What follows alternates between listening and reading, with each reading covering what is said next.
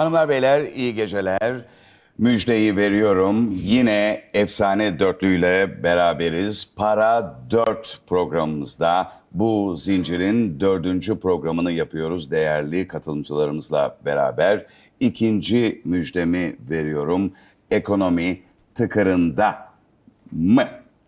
Bizim memleketten konuşmuyoruz, dünyadan konuşuyoruz. Memleket ekonomisiyle dünya ekonomisi kesinlikle bağlantılı olduğu için olayları global olarak görmek gerektiği için değerli katılımcılarla dünya ekonomisinden konuşuyoruz. Sakın ha, sakın ha bizi dinleyip birazcık acık ucundan dinleyip bunlar memleketten mi konuşuyor demeyiniz. Bankalardan söz ettiğimiz zaman, yatırımcılardan söz ettiğimiz zaman Emin olunuz ki dünyadan konuşuyoruz. Değerli misafirlerim çok iyi tanıyorsunuz. Hamza Yardımcıoğlu araştırmacı yazar, Erkan Öz gazeteci yazar, Kaan Sarıaydın ekonomist, Metazof ve Doktor Artu Çetin ekonomist yazar. Hoş geldiniz. Şimdi hemen Erkan Bey ile Hamza Bey'den başlayalım. Hamza'nın yeni videoları YouTube kanalında sürekli yeni videolar yayınlanıyor. Hamza Yardımcıoğlu diye arayacaksınız YouTube'da ve son başlıklarına bir bakalım. Hem Hamza Bey'e hem Erkan Bey'e bu başlıkları niye videolandırdılar diye soralım. Dünya nereden yönetiliyor? Kaan Sarıaydın'la birlikte bu videoyu yaptınız. İkinci başlığınız para sisteminin sonu yine Kaan Sarıaydın'la birlikte ve 2020'de neler olacak? Hande Kazanova ve Öner Döşer'le birlikte orada da birazcık Astrolojiye, astrolojiye de girdik. girdiniz. Hande Kazanova harikulade. Hande zaten e, çok bilinçli. sadece e, astroloji değil, finansal astroloji diye ayrı bir alanda çalışıyor. Finans da para meseleleri de bizim ilgi alanımıza girdiği için ekonomi o konuyu işledik. Evet. Yani orada tabii yanlış bir sonuç da çıkabilir. İşimiz Allah'a kaldı var bir. Bir de işimiz yıldızlara kaldı daha fena. evet. Peki dünya nereden yönetiliyor videosunda ne anlatıyorsunuz? Orada şu var, biz e, Kaan Hoca ile birlikte yaptığımız bir başka bir video vardı. E, küresel para sisteminin sonu yaklaşıyor diye paradigma değişimine doğru gidiyoruz. Onun içerisinden bir kesit aldık. City of London diye bir merkez var İngiltere'de. Kaan Hoca da orada yıllarca çalıştı ve milyarlarca dolarlık fonları yönetti ve biliyor orada sistemin nasıl işlediğini. Dedim ki orada Hocam aldın mı ucundan acık? Almadın. Profesyonel çalıştınız. Tabii ki primler vardı, maaşlar Tabii ki, vardı. tabii ki. Evet. Bir karşılığını aldınız yani. Evet. Peki ama siz güvenilir insan olduğunuz için değil mi bu kadar yükseldiniz? Bu yıllar sürüyor. Bu Yıllar yükseliş sürüyor. öyle bir gecede olmuyor. Yıllar içinde güven sağlıyorsunuz, başarınız oluyor. O zaman geliyorsunuz o pozisyona. Peki insan böyle mesela 20 yıl, 30 yıl güvenilir, namuslu, işi bilen bir insan olarak çalışıp da bir gecede sonra sapıtmaz mı? Olmaz mı öyle bir şey? Yok mudur Yok, tarihte? şimdi- Tarihte olabilir ama onun etkeni farklıdır. Yani şimdi Joker filmindeki gibi konuşuyoruz Ha, ha, ya ha, ha. birden böyle insanlar Ha, atıyor. bir anda değişmeye. Yok bakın şimdi orada başarının sırrı farklı. İşinize aşık olmanız. Ben hep derim işinize aşık olursanız işte başarılı olursunuz. Ben işime aşık biriyim. Severek yaptım, başarı da geldi. Yani bazısı 100 yıl yapsa oraya gelemez. Bazısı da oraya 5-6 senede ulaşabilir. Peki e, para sisteminin sonu bizim programlarımızda da, da konuştuğumuz yine bu heyetinde sürekli videolarla ya da röportajlarla tekrar ettiğimiz bir konu. E, ama ısrarla da izleniyor. Yani insanlar, gençler, insanlar yaşlar buna kulak kabartıyorlar. hayatını ilgilendiren bir mesele, hayatımızın tam merkezinde olan bir kavram ve yozlaşmış bir bozukluk var. İnsanlar bunu görmüyor. Ama bir şey hissediyor. Hissi kablel vuku diye bir şey vardır ya açıklayamaz insanlar ama burada bir yanlış var. Mesela işte o videoda da şeye dikkat çektik. Dünyada bazı yerler var, merkezler var. İşte City of London'da onlardan bir tanesi. Londra'da bir mahalle, özerk bir mahalle. İngiliz yasalarının bile işlemediği bambaşka bir para merkezi. Bu tür işte Amerika'da Wall Street'te var böyle bazı yerler. İstanbul'da mesela Galata'yı tarihten örnek getirecek olsak e, Ceneviz Devleti varmış. Osmanlı e, İmparatorluğu boyunca İstanbul'un göbeğinde Vatikan gibi bir devlet varmış ve e, para devleti diyebiliriz ona. Vatikan'da bir benzetme yapabiliriz. Birileri toplanıyorlar, bir kararlar alıyorlar, bir şeyler yapmaya karar veriyorlar ve o kararlar dünyada geri kalan bütün herkesin hayatını direkt etkiliyor. Ama insanlar bunu göremiyor. İşte az önce bahsettiğim gibi hissediyor. Bu sistemin ne olduğunu, birkaç tane soru var. Bu sorulara cevap vermeden insanlar bunu zor anlar. Nedir o? Para nereden geliyor? Bir kere bunu çözdüğümüz zaman şeyin e, bir e, kimindi? E, Benjamin Franklin'in miydi? Amerikan kurucu babalarından bir tanesi söylemişti. Diyor ki eğer halk paranın nereden geldiğini veya bankacılık sisteminin nasıl çalıştığını bugün bilseydi, bu gece öğrenseydi sabah olmadan devrim olurdu diyor. Henry Ford. Henry Ford'un Ford. Henry Ford mu Ford, söylüyordu Ford. bunu? O zaman İş adamı. İş adamı tamam şeydi e, Amerikan şeyin bir tanesi No Banks diye bir şeyi vardı ya e, Hangisi? seçim kampanyası. Andrew, Andrew Jackson. Andrew Jackson. Andrew Jackson'la karıştırdık. Çünkü o da karşı çıkmıştı bu sistem, bankacılık sistemine. Merkez bankaları neden var? Mesela o da sormuştu.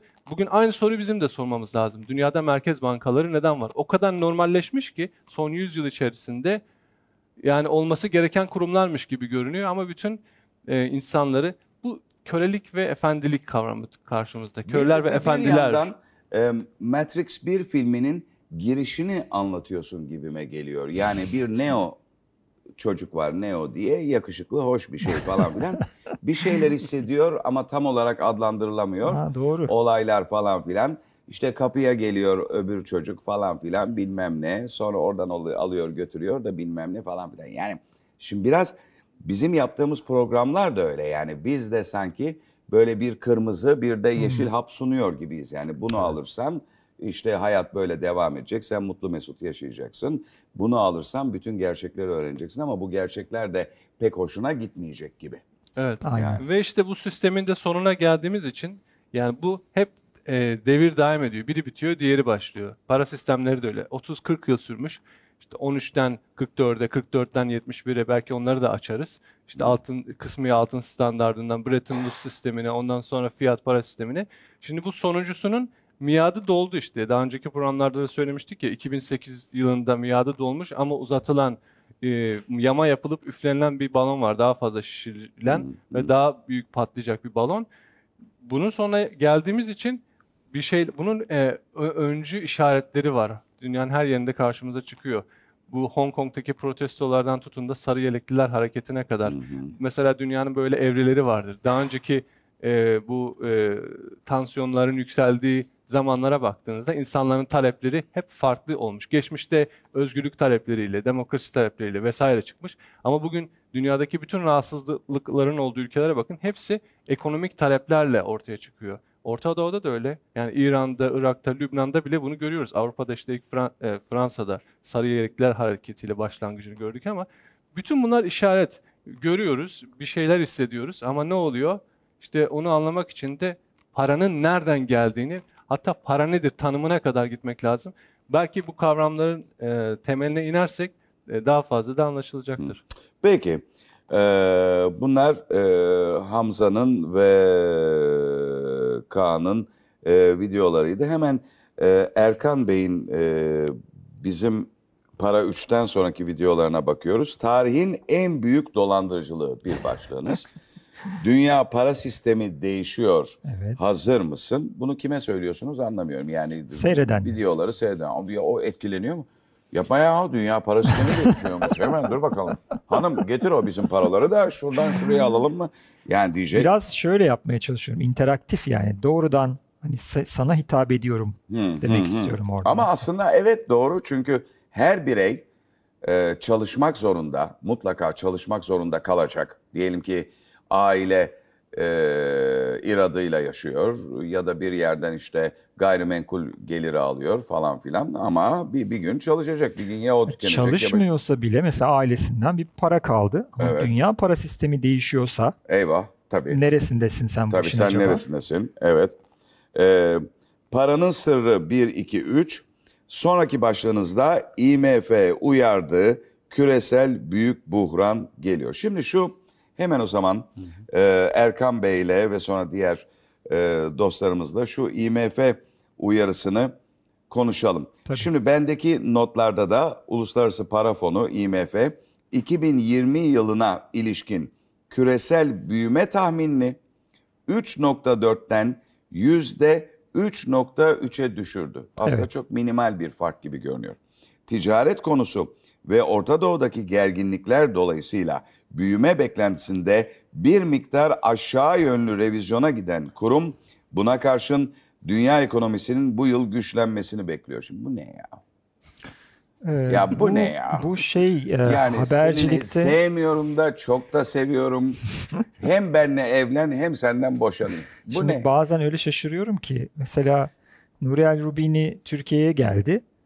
Bazı gazeteler adam süper konuştu, dünya ekonomisi mükemmel dedi diyorlar. Bazıları da diyorlar ki mahvolduk, bittik dedi. Yani hangisine inanalım? Bazen öyle şeyler oluyor. Bazen e, muhabirler kendi kafalarındaki şeyi e, konuşmacıya yakıştırıyorlar. Şimdi eğer büyüme rakamı düşecek diyorsa nasıl dünya ekonomisi iyi demiş olabilir ki? Orada dünya üretimi 80 trilyon dolar civarında. 0.1 düşüş demek milyarlarca dolar kayıp aslında demek oluyor. E şöyle belki diyebilir. Hani belki şöyle diyordur. Hani korkulan gibi resesyon olmayacak mı E diyor ama acaba? onu demekte de bir maksat var. Yani hani bütün şirket toplantılarında siz de gidiyorsunuzdur, ben de gidiyorumdur. Her şirket toplantısında ilk cümle olarak şunu duyarım. Ekonomi facia, biz çok iyiyiz. Ya sanki böyle bir şey mümkünmüş gibi. Sanki o çalışanlar bunu anlamayacakmış gibi. Peki e, yine devam edelim elimdeki notlardan. Peterson Dünya Ekonomisi Enstitüsü'nde konuşan Uluslararası Para Fonu IMF Başkanı Kristalina Georgieva. Bu yeni galiba. Yeni. Evet. Nasıl güzel bir kız mı? bak, Demeyelim, bak, bak, yanlış. evet, evet, bak. Herkes duydu, tamam. Artan işsizliğin yeni bir büyük buhrana yol açacağı öngörüsünde. Hadi bakalım bu ne oldu şimdi? Ya? Ne, olur mu? Aslında mesaj Kristalina demiş buhran. ki artan işsizlik yeni bir büyük buhrana yol açacak. buhran. Evet. Orada O kelime. olan Büyük buhran. buhranın da buhran. ne olduğunu Buhran diyor. Kilit kelimedir. o. 1929'daki krize atıf yapıyor. Atıf yapıyor. Büyük buhran diyor. Artan işsizlik. Artan eşitsizliğin Heh. işsizlik dedi. Şimdi diyor ki artan eşitsizliğin ekonomik büyümeyi engellediğini Evet. ve popülizm ve siyasi istikrarsızlığı körüklediğini belirten Georgieva bu kaygı verici eğilim, teknolojik gelişim ve entegrasyonun ilk önce yaldızlı çağa, daha sonra kükreyen 20'liye ve son olarak da büyük buhrana yol açan 20. yüzyılın başlarındaki durumu hatırlatıyor ifadelerini kullandı. Yaldızlı çağ 19. yüzyılın sonunda Amerika Birleşik Devletleri'nin hızlı ekonomik büyümesi dönemi. Kükreyen 20'li ise Birinci Dünya Savaşı'nın sona ermesinden sonraki ekonomik ve kültürel refahın 10 yılı. 29'da borsaların çöküşüyle sona erdi ve onu tarihin en büyük küresel ekonomik krizlerinden biri olan büyük buhran takip etti. Hakikaten bizim bir nedir şu meşhur film hani Robert Redford'la oynadı da ondan sonra bir fırlatma olan oynadı. Hiç sevmiyorum onu. Gatsby mi? Evet, muhteşem. Büyük Puh, sizlere bravo size. Evet. Sizlere değil, heyete değil, bu tarafa bütün şey. Kaan Hoca Ge- aldı. Gatsby, Gatsby. Yani. O Gatsby'de Muhteşem nasıl bir Gatsby. dünya var? Muazzam. 20'liler. Evet. Altın 20'ler. Evet ve Birinci Dünya Savaşı'ndan sonraki o acayip şey. Halbuki savaş olmuş. Çok acayip değil mi? Aa, ama işte orada da saklı mesaj var. Ne var? Şimdi or bir kere Kristalina Georgieva bir uyarı yapıyor. Hani bu kadar hani ekonomi önce bir rahatlatıcı laflar hani bu sene bir şey olmayacak falan sonra büyük buhran diyor. Tarihin en acı ekonomik krizi. Yani, 2008'den de mi daha ağır diyor. O İki- hiçbir şey tabii demeye yani O hiçbir şey demeye getiriyor. Ha. Şimdi benim ama izleyicilerimize hani söyleyeceğim şey bundan sonra gelecek olan kriz ne zaman geleceğini tam olarak bilmiyoruz. Benim bazı tahminlerim var ama belli değil ben tutturamaya da bilirim. Ama bu kriz gelecek. Bu kriz geldiği zaman muhtemelen 1929'dan da daha kötü olacak. Yani 2008'i falan bırakalım. 1929'dan da daha büyük olacak. Çünkü piyasalarda piyasaların ne kadar balonlaştığını gösteren e, piyasacıların bildiği, kullandığı göstergeler vardır. Mesela fiyat kazanç oranı. İşte borsada bir şirketin hisse fiyatı gerçekte elde ettiği kazancın kaç katı? Profesör Schiller, işte Nobel Ö- e, Ekonomi Ödüllü e, bu şeyleri, bu veriyi çıkarmıştır. 1929 krizinde o oran, e, PE ratio denir İngilizcesine, 30 civarındaydı. 29-30'du. Ben dün akşam baktım. Şu anda Amerikan borsasında 31 o oran ortalama. Yani 20 29 seviyelerinin üstünde Ee, daha risk. belki daha bundan? daha da yukarı gidebilir. Yani o dönemdeki balondan şu anda Amerikan borsasında daha büyük balon var. Hı hı. Bu göstergeyle baktığımızda 2000 krizinde 2000 e, borsa balonunda Amerika çok daha yüksekte gözüküyor ama bu e, yanılsamanın nedeni de şu. Bu endeks dolar üzerinden yapılıyor ve doların kendi sürekli bir kaybettiği bir satın alma gücü var. Gerçek bir varlıkla baktığımızda mesela Dow endeksini, borsa endeksini satın almak için bir Amerikalı işçi ortalama ne kadar saat çalışması gerekiyordu diye baktığımızda o zaman da şunu görüyoruz. O endeks 2000 krizinde ve 2008 krizinde olduğu noktaların şu anda çok üzerinde. Yani gerçek bir varlıkla baktığımızda bütün krizlerden çok daha yukarıda bir noktada şu anda Amerikan borsası o kadar şişmiş durumda. Bu şişmesinin sebebi de ne? 1929 krizine yol açan şeyle aynı şey. Çok fazla Merkez Bankası parası basılması. 1913'te Amerika'da 80 yıldan sonra Amerika 80 yıl Başkan Jackson Merkez Bankası'nı kapatmıştı Amerika'da 1830'larda. 80 yıl Amerika Merkez Bankasız gelmişti. O bütün o kalkınmasını Merkez Bankasız yapmıştı.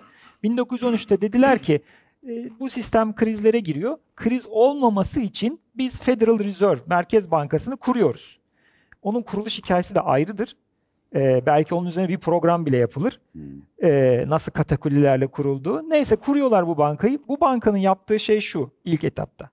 O zamana kadar Amerikan sisteminde ve bütün dünyada altın standardı diye bir şey var. Kasanızda ne kadar altın varsa o kadar banknot basabiliyorsunuz. %100 bu ikisi arasındaki oran. Yani Merkez Bankası parası dediğimiz. Bunun üzerine de krediler oluşturuluyor. Fed geldi bu %100'ü %40'a düşürdü bir anda. Bu sefer ne oldu? Siz elinizdeki aynı miktar altınla çok daha fazla banknot basabildiniz. Bu da ne yaptı? 19 o Roaring 20s işte kükreyen 20'ler dediği 1920'ler boyunca sürekli piyasaya daha fazla Merkez Bankası parası ve kredi girdiği için borsa inanılmaz şişti. Aynı bugünkü olduğu gibi. Ama bir fark var. Niye bugünkü kriz daha kötü olacak? O zaman Amerika dünyanın en büyük üretim üssüydü. En büyük kreditörüydü. Dışarıya sürekli borç veriyordu. Kasası altın doluydu. Birinci Dünya Savaşı bitmiş. Avrupa'ya sürekli bir şeyler satmış. Kasa altın dolu. Amerika'nın en güçlü devrinde 1929 krizi oldu. Bugün ise Amerika bütçe açık. Cari açık. Oho almış yürümüş. Üretim sürekli Amerika'dan çıkıyor Meksika'ya, Çin'e, şuraya buraya gidiyor. Üretim Ee, sürekli özellikle, düşüyor. e, senin çok fazla ifade ettiğin bu çelik üretimi meselesi Ha var. evet mesela. Her videonda ben izlediğimde yani ya bir yerde geçiyor ya değiniyorsun. Buna çok önem veriyorsun bu çelik üretimi meselesine. En çarpıcı örnek çünkü Evet. Türkiye Ve hala sanayinin bel kemiği galiba. 1900 yanılmıyorsam tabii 1960'larda Türkiye'nin çelik üretimi e, Amerika'nın çelik üretimi Türkiye'nin 100 katıymış. Şu anda Amerika'nın çelik üretimi Türkiye'nin sadece iki katı. Biz 30 civarı üretiyoruz. Onlar da 70-80 Program civarı üretiyorlar. Acayip gelişmişiz. Her şey dert üstü, murad üstü. Acaba paradigma Çin'in- mı değişti diye Yani Amerika'yı lazım. yakalamışız. Çin'in 100 katından 2 kata gelmişiz ya. Çin'in ise Amerika'nın 80, Avrupa'nın 160 falan. Çin'in ise şu anda 900 milyon ton çelik Evet, üretimi var. Bu çok ilginç bir rakam. Evet. Ee, üretim Asya'ya kayıyor. Yani sadece Amerika'nın meselesi de değil bu. Amerika, Avrupa, Japonya bunlar sürekli üretim tabanlarını, nüfuslarını, e, e, nüfuslarının gençliğini kaybediyorlar ve aşağı doğru düşüyorlar. Bütün bu kayıpları tek bir şeyle finanse ediyorlar şu anda. Merkez Bankası'nın para basması. 1913'te e, ilk Merkez Bankası kurduklarına ne demişlerdi? Ya bu sistem sizin krizler yaratıyor, bankacılık e, panikleri oluyor. 1903'te falan ufak bir panik oldu diye Fed'i kurmuşlar. Şu anda kimse 1903'te panik olduğunu hatırlamıyor. Öyle bir şey kimse bilmiyor, hatırlamıyor. 1929'u hatırlıyor. Fed'in yarattığı krizi hatırlıyor. Çünkü çok büyük dünya çapında milyonlarca kişiyi işsiz bırakmış. O kadar büyük bir kriz ki Amerika'da içkiyi falan yasaklattırmış bir kriz ya. O kadar korkmuşlar e, sosyal Peki, şeyden. e, şeyde bu Amerika'daki ve Avrupa'daki ekonomik çöküş e, Doğu ülkeler, uzak Doğu ülkeleriyle ortaya çıkan büyük fark tabii ki nüfusun artışı, sosyal devlet anlayışı yani e, işçi ücretleri, sendikalaşma e, ve dolayısıyla sosyal e, güvenlik meselesi. Yani e, bugün bütün dünya özellikle Avrupa'da gördüğümüz şey e, çalışanın yani hangi çalışanları görüyoruz Avrupa'ya gittiğimizde fabrika ziyaretlerinde bulunmuyoruz. İşte lokantaya gidiyoruz, otele gidiyoruz. Orada çalışanları görüyoruz. Oradaki eş dosttan hep duyduğumuz şey çalışanların patronu tehdidi. Yani bak kafamı bozma. Bana güzel hitap et. Bana tatlı davran. Yüzüme gül. Yani neredeyse siz de demeye getirecek. Yani ben tabii ki emekçiden yanayım ama burada da enteresan bir durum olduğu için belirtiyorum. Ee, bak hemen işsizliğe ayrılırım. Hemen giderim. Çünkü özellikle e, hizmet sektöründe böyle çay getirdin, kahve getirdin falan gibi işlerde e, onların asgari ücretiyle e, işsizlik e, Ödeneği. iş- ödeneği arasında çok düşük bir fark var. Yalnız Hemen tehdit ediyor, hemen giderim diyor. Şimdi bu tabii ki bu ülkeleri İşte onlar insanı köleleştirmeden çalıştırmak zorunda kaldıkları için bir kere yordu. Bir başka şey şunu merak ettiğim için şimdi Tabii. soracağım. Herkesin silikoncu olması yani yani yetişen bütün yeni nesil Ha, ya tabii, bilgi e, bir şeyin bir çarklının parçası yani ya bir beyaz yakalı artık şey bulamıyorsun mavi yakalılar gittikçe azalıyor zanaat ve işçi kesimi. Herkes beyaz yakalı. E tabii ki devlet bir sosyal anlayışla e, mutlaka herkese okutuyor. Yani işçisin sen işçi kaldan çıkıyor ne güzel. Ama herkes ya bir bankada çalışan ya bir e, işte iletişimde e, online şu da bunda silikoncu yani öyle diyorum ben ona dijitalciler. E, bunlardan pek reel bir şey üremez. şimdi Yani zaten orada Forbes'un bir ilk onu e, şey olunca silikona dön, dönünce buradan nereye gidilecek? Şimdi şöyle, çok iyi bir noktaya getirdiniz. Ee, bu neden çökecek diyoruz bu yaşlı ekonomiler. Yani eski sanayi ekonomileri bunlar aslında. Yani sanayileşmenin ilk başladığı yerler. İşte İngiltere, Avrupa, Japonya, Amerika, bir de Rusya vardı. Rusya zaten e, bu sanayileşme konusunda hepsinden sonra trene bindi. Önce İngiltere'de başladı. Avrupa'ya yayıldı. Amerika'ya geçti. Japonya'ya geldi.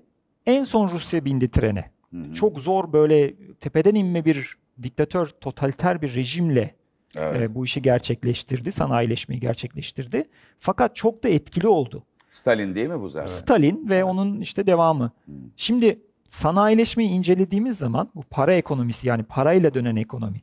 Üretimin para ile yapıldığı ekonomidir sanayi ekonomisi. Bizim bugün içinde yaşadığımız ekonomi. Ondan önce feodal ekonomi vardı. Orada üretim parayla yapılmaz. Para vardır. Gene herkes birbiriyle alışveriş yapar ama üretim parayla yapılmaz. Yani feodal ekonomide senyörler vardır. İşte batıda lordlar, e, baronlar vesaire. Doğuda bizde Osmanlı'da da beyler. İşte sipahilik sisteminde tımar sahipleri vesaire. Onlar devlet memurudur. Ötekiler özel mülktür.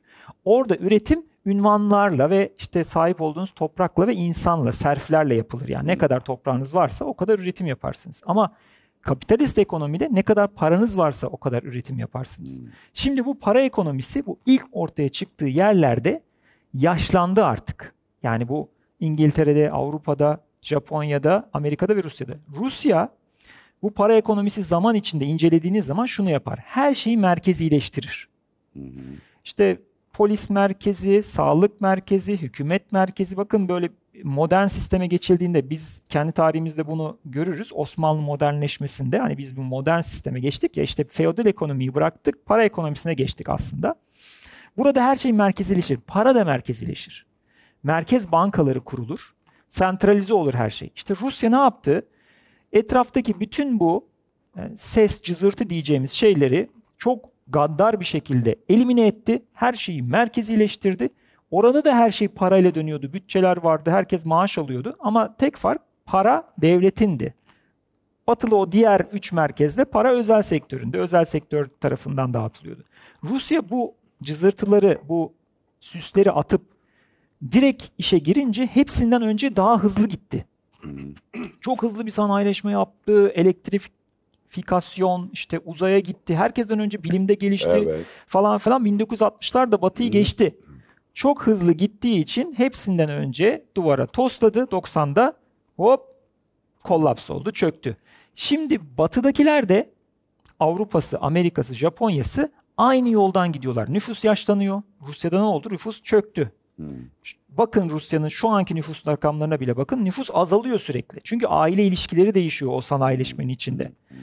Ee, tüketim alışkanlıkları değişiyor. Rusya'da çok eğitimli işte yazılımcılar şunlar bunlar bir nüfus var. Onlar artık fabrikada çalışmıyorlar. Çalıştıramıyorsunuz.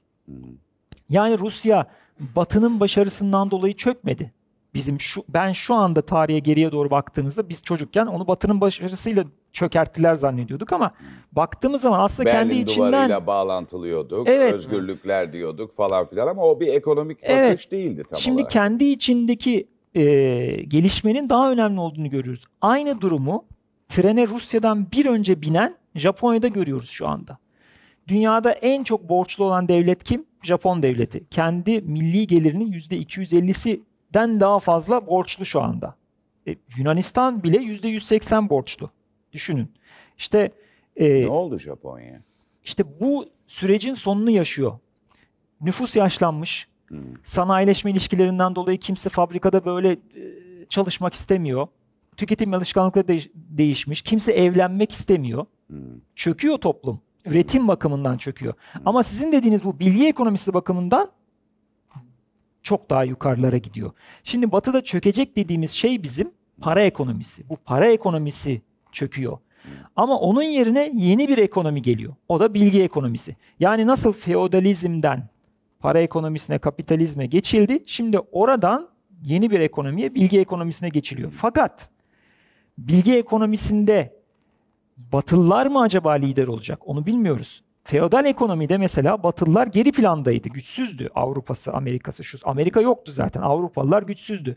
Osmanlı Devleti çok güçlüydü. Çin çok güçlüydü. Hindistan çok güçlüydü. O feodal ekonomide Çin bir sürü icat yaptı. İşte kağıdı onlar buldu, işte barutu onlar buldu vesaire vesaire. Gemicilikte bir sürü şeyi onlar buldu. Ama onlar ileri gitmedi. Çin, Hindistan, Osmanlı çöktü. Bir sürü icat yaptıkları halde. O icatları Batılılar aldı. Özellikle tüfek, top falan. Hepsi onların Çin'de icat edildi. Ama onları Batılılar aldılar, kullandılar ve onlar kapital ekonomisinde, para ekonomisinde üstün duruma geçtiler. Şimdi Batılılar bilgi ekonomisinde bir sürü icat yapıyorlar. İşte yazılım, e, işte telefonlar icat ediyorlar. İşte blockchain denilen şey muhtemelen Batı'da icat edildi. E, hemen şunu Ama bunları istiyorum. alıp Doğulular tekrar belki de yeni Ee, ekonomide üstün olacaklar. Bilgi ekonomisi konusunu biraz konuşalım istiyorum. Yani bu bilgi ekonomisi, silikonculuk, e, bu şart mıdır yani?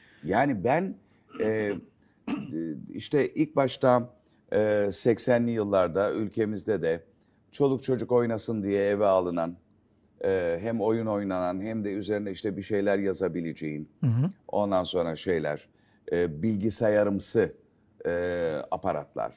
Efendim daha sonra bilgisayarlar. Sonra bir artık e, alışkanlık yani evde oturmamız, kalkmamız, iş yerimizdeki davranışlarımız, e, iş yerimizin mimarisi, her şeyimizi değiştiren bir bilgi, bilgi, bilgi. Bu bilgi de bunun kime ne yararı var? Yani şimdi biraz aptalca gelebilir Çok e, izleyiciye ama bu ne olacak? Yani ben hala bu da yaşlılıkla ilgili bir şey. Bir başka dünyayı görmüş olduğum için şunu kavrayamıyorum. Yani işte cebimize bir cep bilgisayarı indirildi. Onsuz yaşayamıyoruz. O kaybolursa bir yerde unutulursa müthiş bir panik. Hani Mahvoluyoruz. çocuğunu unutsan bu kadar panik yapmazsın. Ondan sonra kendini unutsan bu kadar olmaz. E, onun içinde 50 tane iletişim programı, bilmem ne oyun oynama, bilmem neye bakma, berikini kolaylaştıran bir şey. Şimdi işte e, sağlıkla ilgili bir şeyler, uykuyla ilgili bir şeyler. Yani her tarafımızı saran aplikasyonlar, aplikasyonlar, aplikasyonlar. Bir an bunların hepsinden soyunduğumuzu düşünelim. Ee, böyle bir herhalde herkes bir bir aydan altı aya kadar bir salaklık yaşar. Ya bir anda densek yani bütün bunlardan soyunuyoruz. Bir salaklık yaşar. Ondan sonra da deriz ki herhalde ya şurada bir köfte yiyelim falan filan. Ondan sonra işte Ali'ye Veli'ye nasıl haber vereceğiz? Ya boş ver onlar gelir ya falan. Gelmezlerse de biz yeriz. Sonra onlara bakarız oradalar mı falan filan gibi bir hayata döneriz. Şimdi bu nasıl oluyor da bu bilgi ekonomisi? Aplikasyon satmalar, cihaz satmalar, onları sürekli değiştirmeler. Ondan sonra işte giyilebilir teknoloji, bilmem ne yapılı, yıkanılabilir teknoloji, bunun da bilmem nesini değiştirebilir teknoloji falan filan. Ya bundan bu kadar gelecekle ilgili umutlu olunacak bir şey yok bence. Aslında Am- şöyle ya o saydığınız dezavantaj kısımları ama gireceğim. çok kısa söyleyeyim onu. Çok farklı Şimdi bir konu. o, çünkü. o bilgi ekonomisi de hala şu anda kapital sistem içerisinde ilerliyor. Kapital demek sermaye demek. Yani biz iş gücünü ve ham maddeyi bir araya getiriyoruz, üretim yapıyoruz. Bunu neyle sağlıyoruz? Sermaye ile. O yüzden kapitalist ekonomi diyoruz. Ama aynı üretimi herhangi bir şey üreteceğimiz herhangi bir şey için kapitale ihtiyaç duymadan bilgi bilgiye sahipseniz onları bir araya getirebileceksiniz. Yani bilgi ekonomisi derken kastedilen şey aslında o. Mesela crowd, paranız yoksa bile crowdfunding denilen bir sistem ve bunun türevleri bin çeşit örnek de verilebilir. ve Şöyle da daha. Hayır, özür çarpıcı- dilerim. Ne üretiyorsun? Herhangi Daha bir şey. daha çarpıcı bir örnek vereyim. Hayır, lazım. şöyle ne üretiyorsun? Mesela şimdi yani diyelim ki bir iş adamları oturmuş konuşuyoruz. Diyor ki aramızdan biri ya bir çocuk diyor işte silikoncu bir çocuk diyor şey yapmış diyor. Bibik bibik bibik diye hoplayan bir şey yapmış diyor. Herkes onu telefonla indiriyor. Şu kadar Yanlış para yaklaşım. kazanıyor. Bu mu O- yani? o- bilgi Hayır, hayır, ekonomisi değil, o Çok değil. farklı taraftan Peki tamam yaklaşmamız anladım. Ben lazım. biraz ridikülize ediyorum. Anlıyorum. Bir dakika, tamam, ben, ben de yani o kadar Bunun salak değilim. farklı. Çok iyi anladım ne yaptığınız orada da. Amaç farklı bakın. Şimdi öyle yaklaşırsanız öyle yaklaşılması isteniyor. Kim Ne- istiyor ya? Leviathan. Leviathan. Kim o Leviathan? Leviathan. Allah. Şimdi bakın burada Leviathan derken bir yönetim sistemi var. Bu sistem devletle çok uluslu şirketler diyelim bizi yönlendiriyor. Bütün yapılan her şey sizi yönlendirmek ve sizi kontrol edebilmek. Ya para konusu da oraya gittiğini konuştuğumuz için onu da biraz açıklayacağım. Bilgi ve veri biz hep üretim tarafından yaklaşırken tamamen kandırılıyoruz. O cep telefonu yanınızda ya, şu alet burada ya, hepimizin cebimizde şu anda telefonlarımız var ya, aslında telefon demek de yanlış buna. Cep bilgisayarı Cep ben. bilgisayarı. evet. Sizi Doğru. aslında takip etmek için var. ne zaman ne yaptınız, kimden ne her şey kayıt altında bakın. Evet. Hepsi. Ve bunların arkasında kendimiz görüşüyoruz. Öyle bir teknoloji var ki ya öyle şirketler var ki aklınız hayrınız durur. Okan Bayülgen'in cumartesi akşamları 10.30'da genelde şuradan şuraya gittiğini, ne yemek istediğini, o zamanlarda kırmızı iç çamaşırı giydiğini söyleyebilecek bir teknolojiye ulaştık. Kesinlikle çok Ha, güzel. Kırmızı şimdi- iç çamaşırlarımı giyiyorum ve ondan sonra kırmızı iç çamaşırı reklamı çıkıyor falan. Anladım. Yok Peki- sadece reklam değil, reklam değil. Hayır, e, tabii Yönlendirmek bizim- için. Ya tabii dinliyor bile herkes birbirine. Şunu söylemek istiyorum.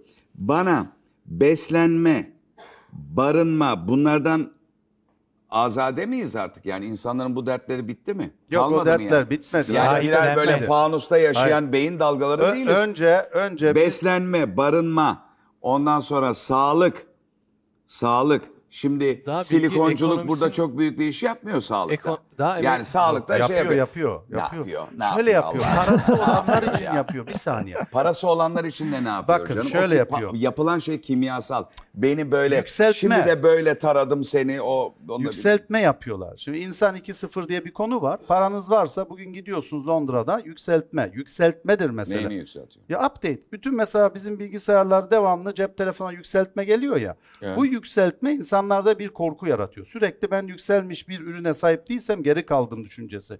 Bu her şeyle bu aslında modadan Sağlık gelen. olarak mı yükseltiyor beni anlamadım. Evet evet evet evet evet. Niye 13 bin anlatmıyorsunuz? 13 bin pound program- 13 bin pound sterling verdiğiniz bir şirket var. Bütün zenginler oraya gidiyor. Ünlüler de oraya gidiyor. Sizin her şeyinizi analiz ediyor ve bunlar sonuçlara varıyorlar. Şöyle şöyle Baba yapıp niye kendiniz- uyarmıyorsun? Buluruz bir Ya 13 var bin daha pound. neler var. Ne, ne var ya? birlikte gidelim. Ya, benim bir şey söyleyeceğim. Benim Türkiye'nin zenginlerinde gördüğüm tam tersi. Ya Belki bütün Türkiye'nin zenginlerine bütün kremasını al.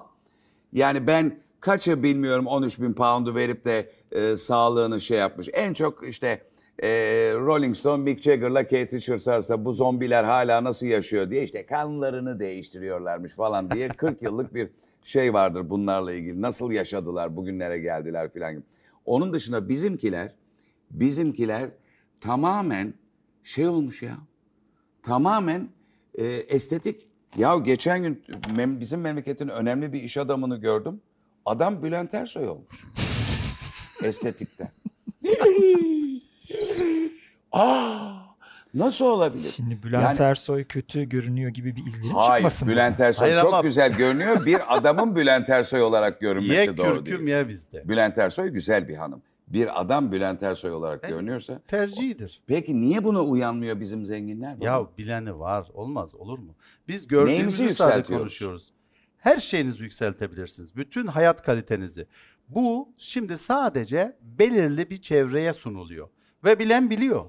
Şimdi bakın gidişat... Gizli bir şey mi? Hayır işte gizli açık. değil. Ha. E, 13 bin pound verirsiniz yapılır. Ondan sonra belirli eklemeler şunlar bunlara 10 bin, 20 bin, 30 bin daha verirsiniz. ilerlersiniz. Orada rahat olacaksınız. E niye estetik yaptırıyorlar o zaman? Gidip Ye kürküm ye. Neden şehrin ortasında devasa ciplerle dolaşıyor insanlar ya? Hiç Niye? araziye işte niye? Çünkü büyük araba zenginlik ifadesi. Bu bizim kültürümüzde Ama bu olan bir salaklık şey. bizim zenginler Ya tamam. sadece kadın Ben erkek kelimeyi- estetik yaptırıyor. Ya. Niye sağlıklarıyla ona dönmüyorlar? Yani niye mesela bir şey yükselttiğin zaman yanakların pembeleşir, göz kapakların... Niye söyleyeyim mi? Ha. Bakın şu bir dakikalık ünlü olma meselesi var. Instagram'da değil mi? Evet. Gençliğe bir bakar mısınız? Şuraya dolgu, buraya bir şey sıkma. Yok şuraya bir hormonlar vurma. Yok şu baklavamının şekli sabah böyle, akşam böyle. Bacaklarım üst üste oldum böyle. Yaşlı bayanlar da bunu yapıyor.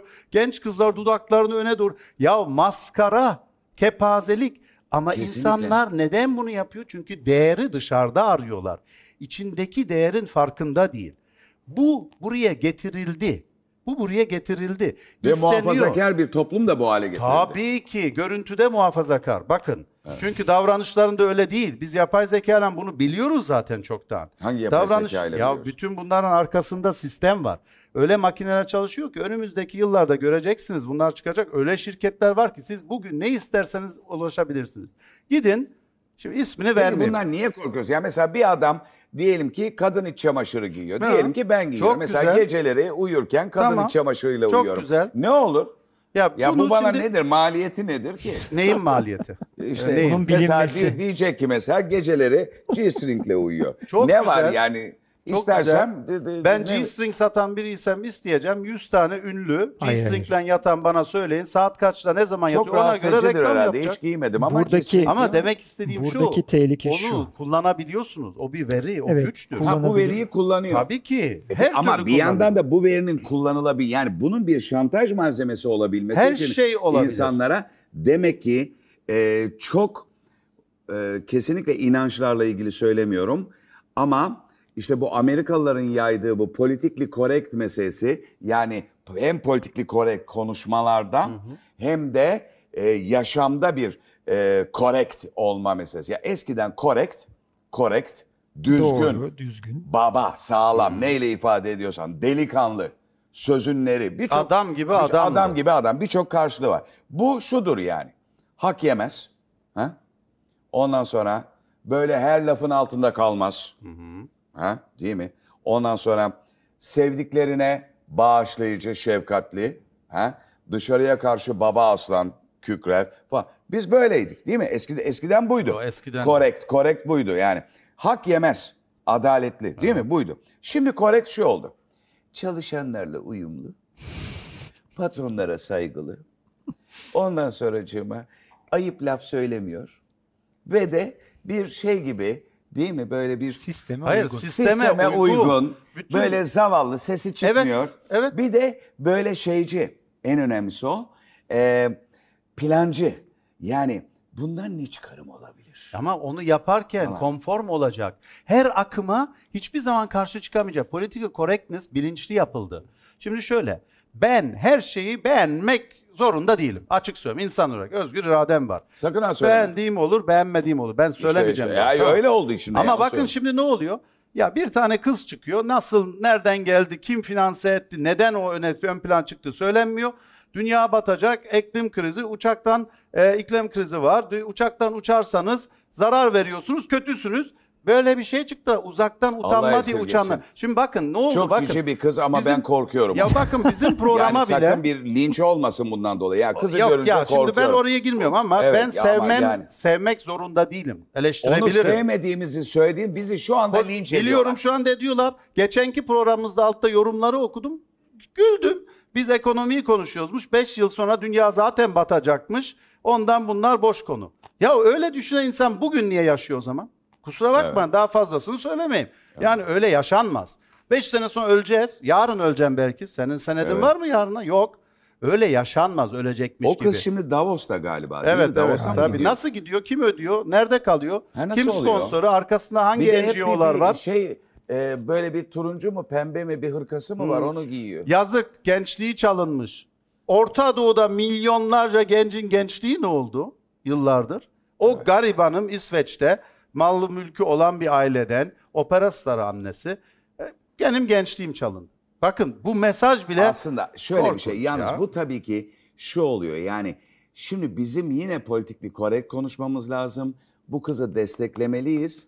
Şöyle desteklemeliyiz. Twitter'dan desteklemeliyiz. Instagram'dan desteklemeliyiz. Arkadaş hoş sohbetlerinde desteklemeliyiz ama hiçbir halt etmemeliyiz. işte bu sosyal medya. Yani Çıkıyor şeyden bir başın sağ beğeni. olsun yazmak gibi. Bun- Yani. Bundan nasıl dünyayı değiştirecek? Bir beğeni atıyor. içi rahatlıyor. Oh İçi diyor. rahat. Ben şimdi istediğimi yaparım. Bir beğeni attım. Vay bir buçuk milyon beğeni almış. Dünya değişecek.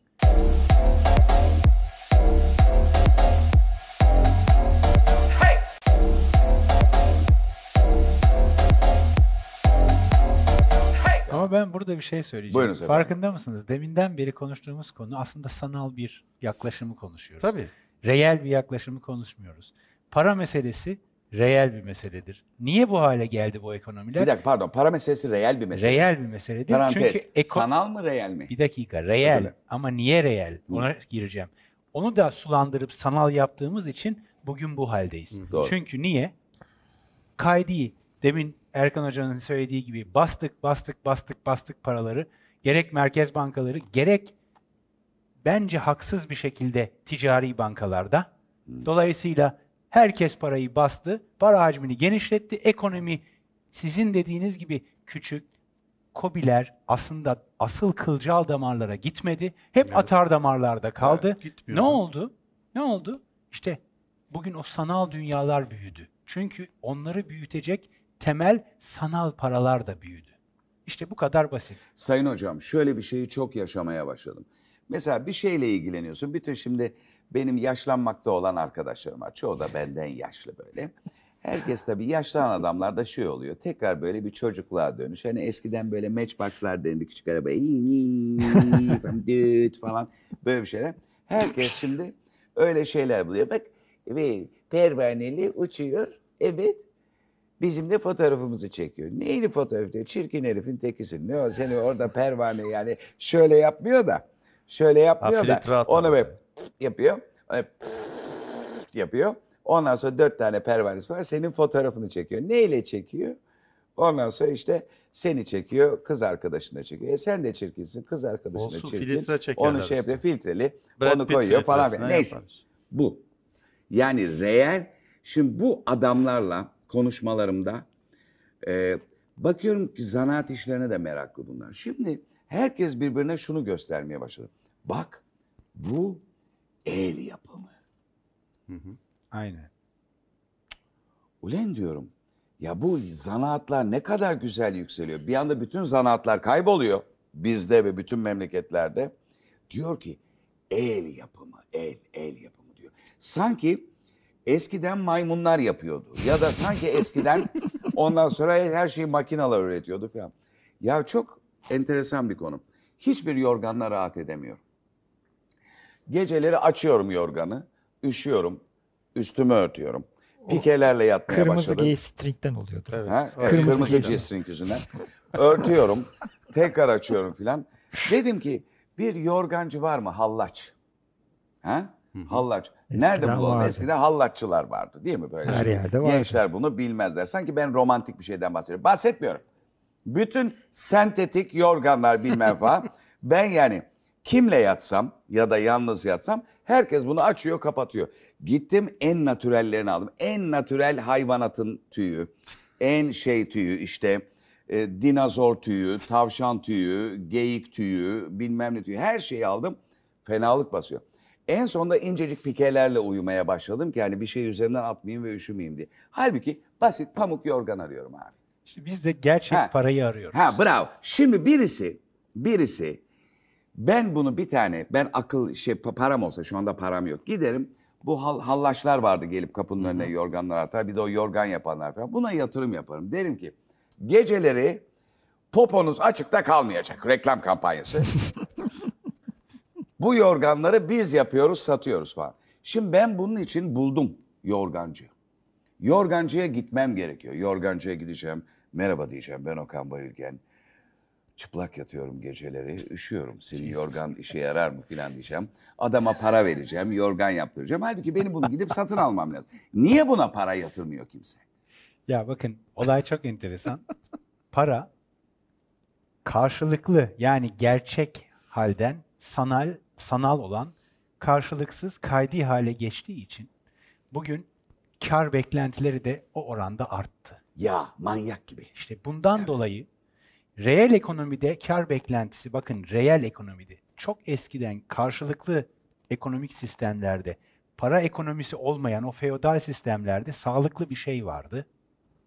Üretildiği kadar geri döndüğü noktada insanlar mutlu olabiliyordu. Ya. Şimdi karşılıksız da olmayan tarladan olmayan salatalık üretiliyor gibi. Yani öyle Güzel. düşünün. Güzel. Ama onunla da olmayan salatalık yenilince de bir tok hissi oluyor. Olmayan salatalıkla nasıl oluyorsa. Şimdi enteresan bir tezat. Bu para sisteminde de böyle. Hal böyle olduğu için de ne oluyor? Çabuk geri dönüş. Çok rentable işler, çok karlı işlere sadece para kayıyor. Ve bu tür hobi yatırımcılığı veya bu tür e, aslında el yapımı sanata veya el yapımı veya küçük kobilere yatırım yapan, o kılcal damarları besleyen ekonomik sistem kendini atar damar ve sadece global büyük şeylere destek veren sistem haline dönüştürüyor. İşte bu noktada, tam bu noktada şu an gelinen nokta, hep herkesin Burhan, işte IMF'de bu- buhran dediği bu noktada şunun arayışında insanlar. Zaten dijital para sistemleriyle insanlar buraya getirmeye çalışıyor bu konuyu. Yani tekrar parayı Şayet- kılcal damarlara aslında o dijital Aynen. paralar. Kim yapacak onu? Dijital paralarla Yani bir fahişkar olmadan bakın Ee, çok basit. O, Özür dilerim. Bir de burada çal- ö- yani bir de şeyler var. Yani insanlar, gençler de bunu imkansız hale getiriyorlar. Yani hem gençler getiriyor hem büyükler getiriyor. Bir tane büyük bir tane yatırımcı var. O daha yaşlı. O da etrafından yeni tipler almış. Halkla ilişkiler, dijital medya, e, bankacı fit, diye bir, bir takım tipler var. Hepsinin de titri bol maşallah. Bunlar bir yatırım yapılacak mesela. Fahiş kar bekliyorlar. Mesela o benim yorgancıya yatırım yapamaz. O o mekanizma. O mekanizma çünkü bir yere gidecek orayı zanaatı, kaliteli üretimi mahveden nedir? Fahiş kar beklentisi. Dolayısıyla ben sana güzel bir köfte yapıyorsam düne kadar oturuyorsan yiyorsan benden memnunsan ben ne zaman ki eyvah ekonomik olarak ne yaparım biraz kurumsallaşayım biraz modernleşeyim diye etrafıma bu e, heyete aldığım andan itibaren ben artık sana köfte değil plastik satmaya başlayacağım. Başka türlü. köftedeki et oranı düşer. Evet. Paradaki gerçeklik oranının düştüğü gibi. Bravo. Aynen öyle. Şimdi- olacak. Dolayısıyla kötü yorganlarda yatacağız. Ben bir Ama tek yaklaşım hayır hatası söyleyeyim. Hayır, var hayır, hayır. İyi ya. yorgan yok. Hata Burada hata, var. değil de Yaklaşım şimdi hatası var. Okan Ayrıca da buraya niye? haklı Ben de olarak Hayır hayır, Hayır, şimdi bu Tamamen sentetik giymeye sanal başladık. sanayi Ya zaten devriminde bakın, yorgancı yapması demin- lazım onu. Ne? Şimdi o oturup da bana yatırım gelsin değil. Hayır, o hayır. yorgancı sanal Bu- sanayi burada- devrimini burada- Ya kullanması yorgancı lazım. ne yapsın? Yorgancı bir şey bir yorgancı. Hepek hepek Ama hepek olur mu? hepek Bakın yaparken örnekler ölüyor. var. Şimdi Anadolu'da siz- Onun oğlu da buna var. devam etmek Olur istemiyor. mu? Siz sadece- örnekler var. Bunu yapan insanlar var. Mesela gelmiş oğlu biraz anlıyor. Instagram'da sunmaya başlamış. Facebook vesaire isimlerini söylemişim sosyal medyada. Ve sipariş almaya başlamış. Başlamış. İki sene sonra ihracata bile başladı. Bunlar gerçek hikayeler. ben bunların hepsini hepsi takip iyi, ettim. gü- Güzeldi ama Şimdi- bunlar aslında bir Ya e, bunlar ortada ama bir romantik sorun var. hikayeler. Hayır ama yani. bakın her şey romantik. Bütün büyük sanayicilerin hikayelerine bakarsanız bunlar, her şey zaman bunlar alıyor. aşama. Böyle para gelsin de ben şu Yok anda öyle bir şey. kılcal damarları Artu Hoca'nın dediği gibi geçmeyeceğini düşünmenizin sebebi siz hala para ekonomisi içerisinde doğal olarak düşünüyorsunuz. Çünkü bilgi ekonomisini daha görmediniz. Hiçbirimiz görmedik yani biz burada bahsediyoruz ama hiçbirimiz henüz tam bilgi ekonomisine geçmediğimiz için görmedik. Bilgi ekonomisi şunu getirecek. Para ve piyasa ekonomisi kavramlarının tamamen dışında bir şey. Para ekonomisinden önce mesela feodal ekonomide üretim, maddi üretimin çoğu atölyelerde ya fabrikalarda bugünkü gibi yapılmazdı. Üretim merkezi bir yerde toplanmamıştı. Herkes kendi evinde kendi üretimini yapardı. Mesela kazak ihtiyacınız var veya bir giysi ihtiyacınız var. Birçok evde dokuma tezgahları vardı. Herkes kendi üretimini orada yapardı. El değirmenleriyle kendi unlarını öğütürlerdi falan filan. Şimdi biz o geri çağa mı döneceğiz? Hayır, tam tersi. Teknoloji o kadar gelişecek ki üretim bir mesele olmaktan çıkacak ve dedim ya para ekonomisinde her şey merkezi olur diye. Üretim araçları para ekonomisinde kapitalin birikmesiyle büyümüştür. Yani küçük atölyelerden, o el aletlerinden büyük makineler doğmuştur ve onlar merkeze toplanmıştır, fabrikaya. Ve o fabrika düzeni bütün topluma uygulanmıştır ondan sonra. Mesela öğrenciler okula toplanmıştır, hastalar hastaneye toplanmıştır vesaire. Şimdi ise biz bunun tam tersini göreceğiz. Nasıl para.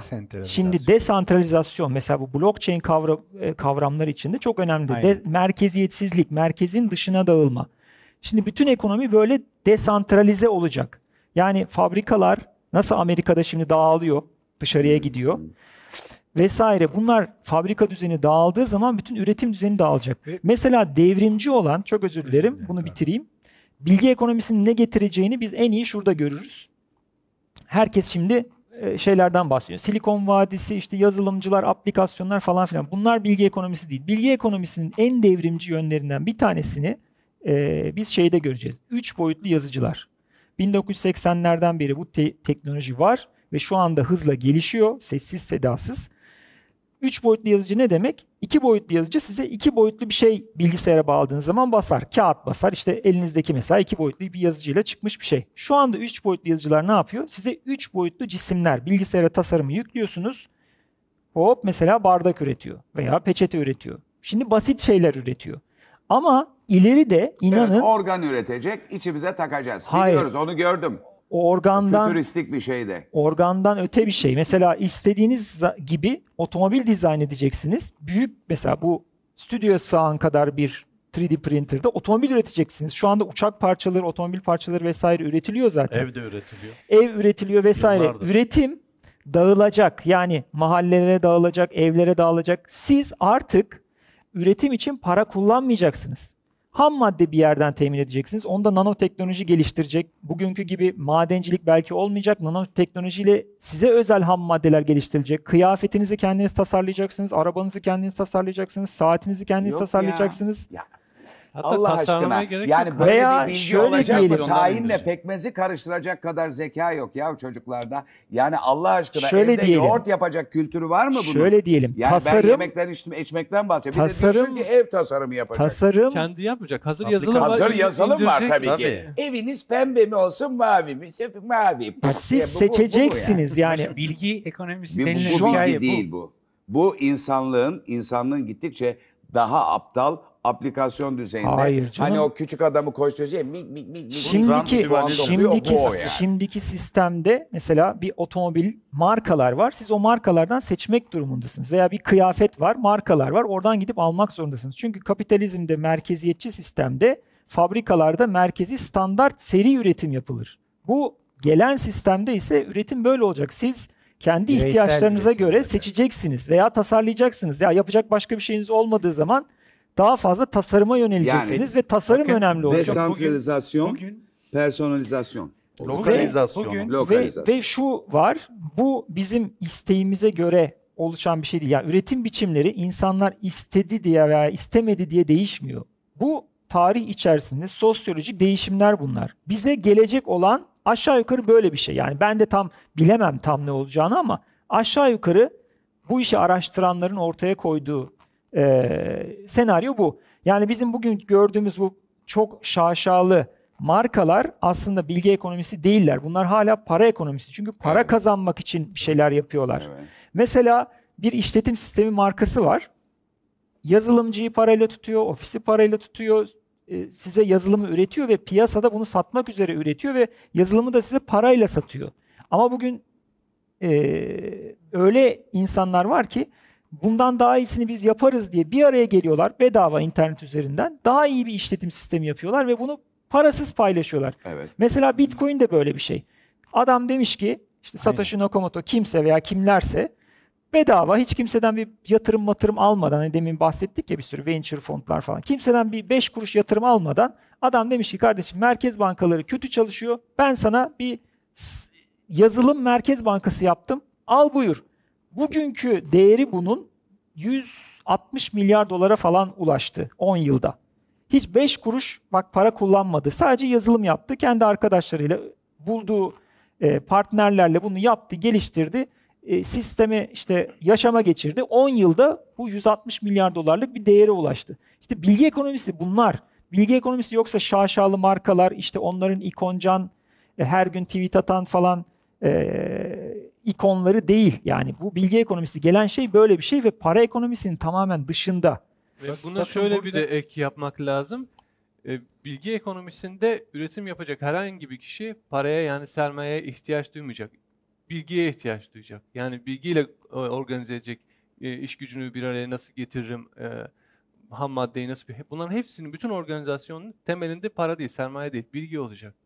Ve işte daha bakın çok burada ileride. çok Ve enteresan daha- Tabii bir şey bugün, teknoloji bugün olmadan değil ama olmaz. ben, ben hani nereye gideceğimizi anlattım. Evet. Önümüzdeki Çok- belki aslında ileride. 50 yılda 100 yılda olacak şeylerden Aslında bahsettim. para konuşuyoruz ama farkındaysanız parayı konuşmuyoruz. Yani paranın ötesine geçtik. Ötesine Evet, geçtik şu Çünkü anda. niye?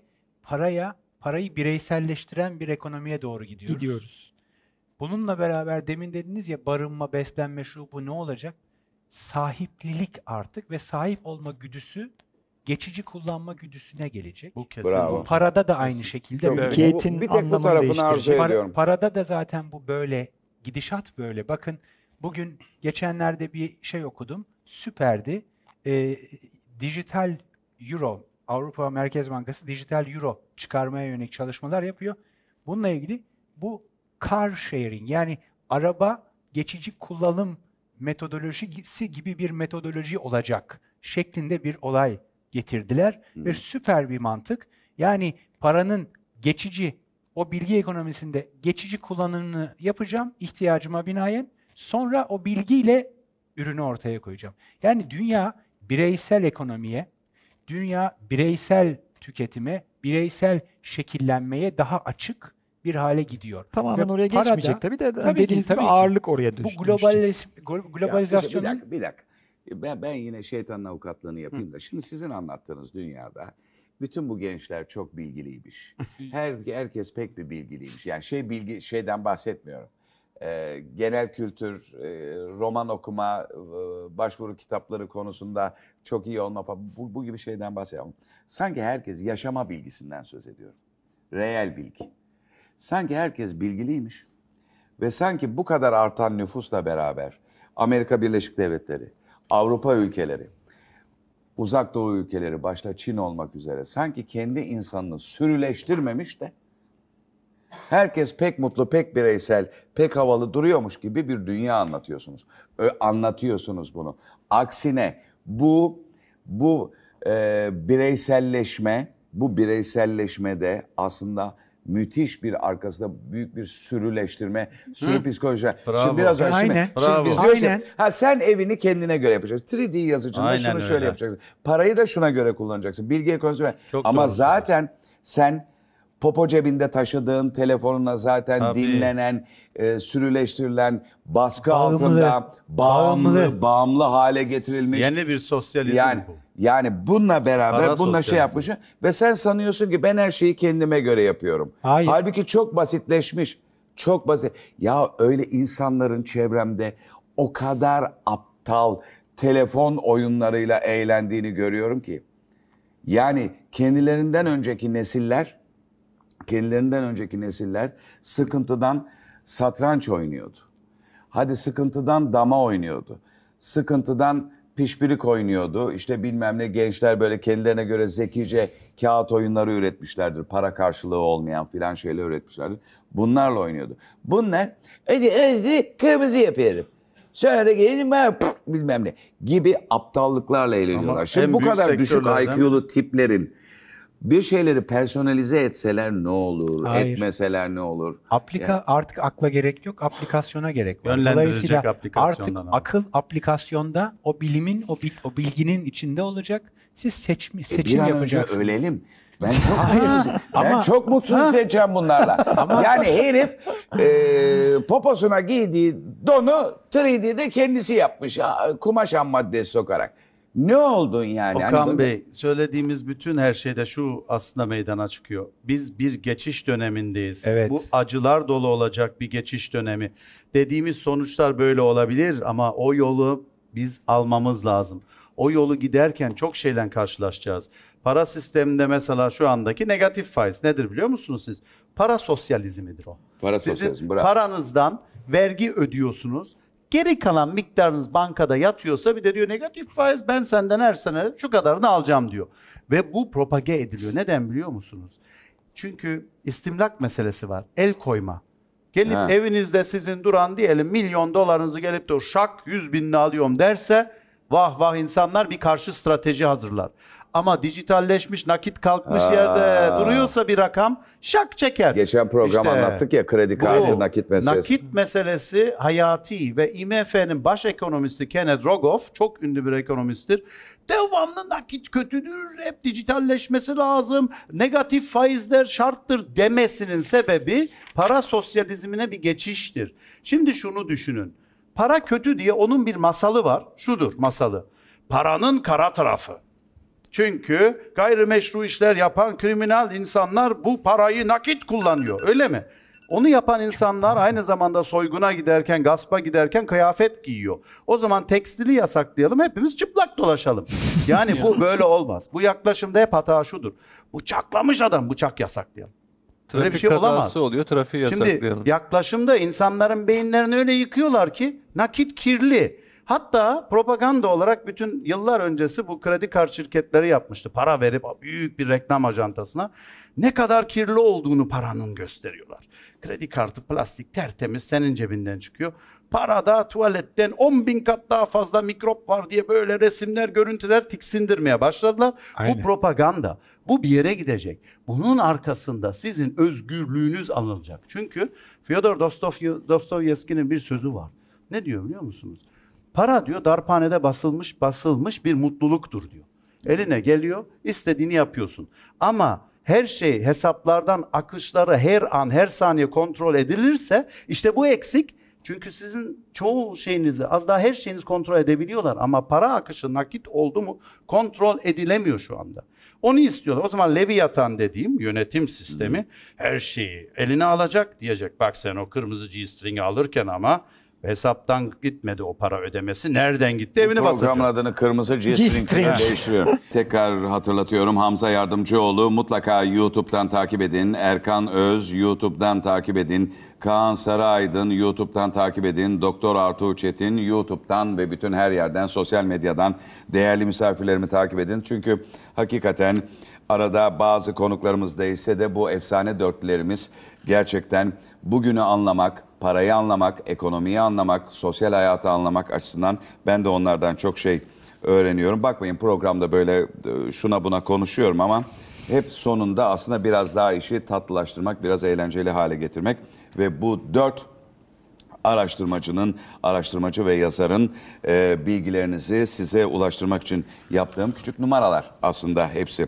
Ben onları bayıla bayıla sabahtan akşama kadar dinlerim. Şimdi e, bazı notlarım var. İkinci bölümde sizlerle beraber konuşulmasını istediğimiz notlar. Bunları ikinci bölümümüzde size soracağım ama önce şu e, komik bir konu ve e, e, bir şey gibi e, darbu mesel gibi bir konu aslında. Bu Peter Schiff'in Evet. dijital cüzdanın parolasını kabul etmemesi nedeniyle sahip olduğu bitcoinlere erişim sağlayamaması, kripto paralara hala hazırda mesafeli yaklaşan yatırımcı Twitter iletisinde şimdiye kadar sahip olduğum bütün bitcoinleri kaybettim demiş.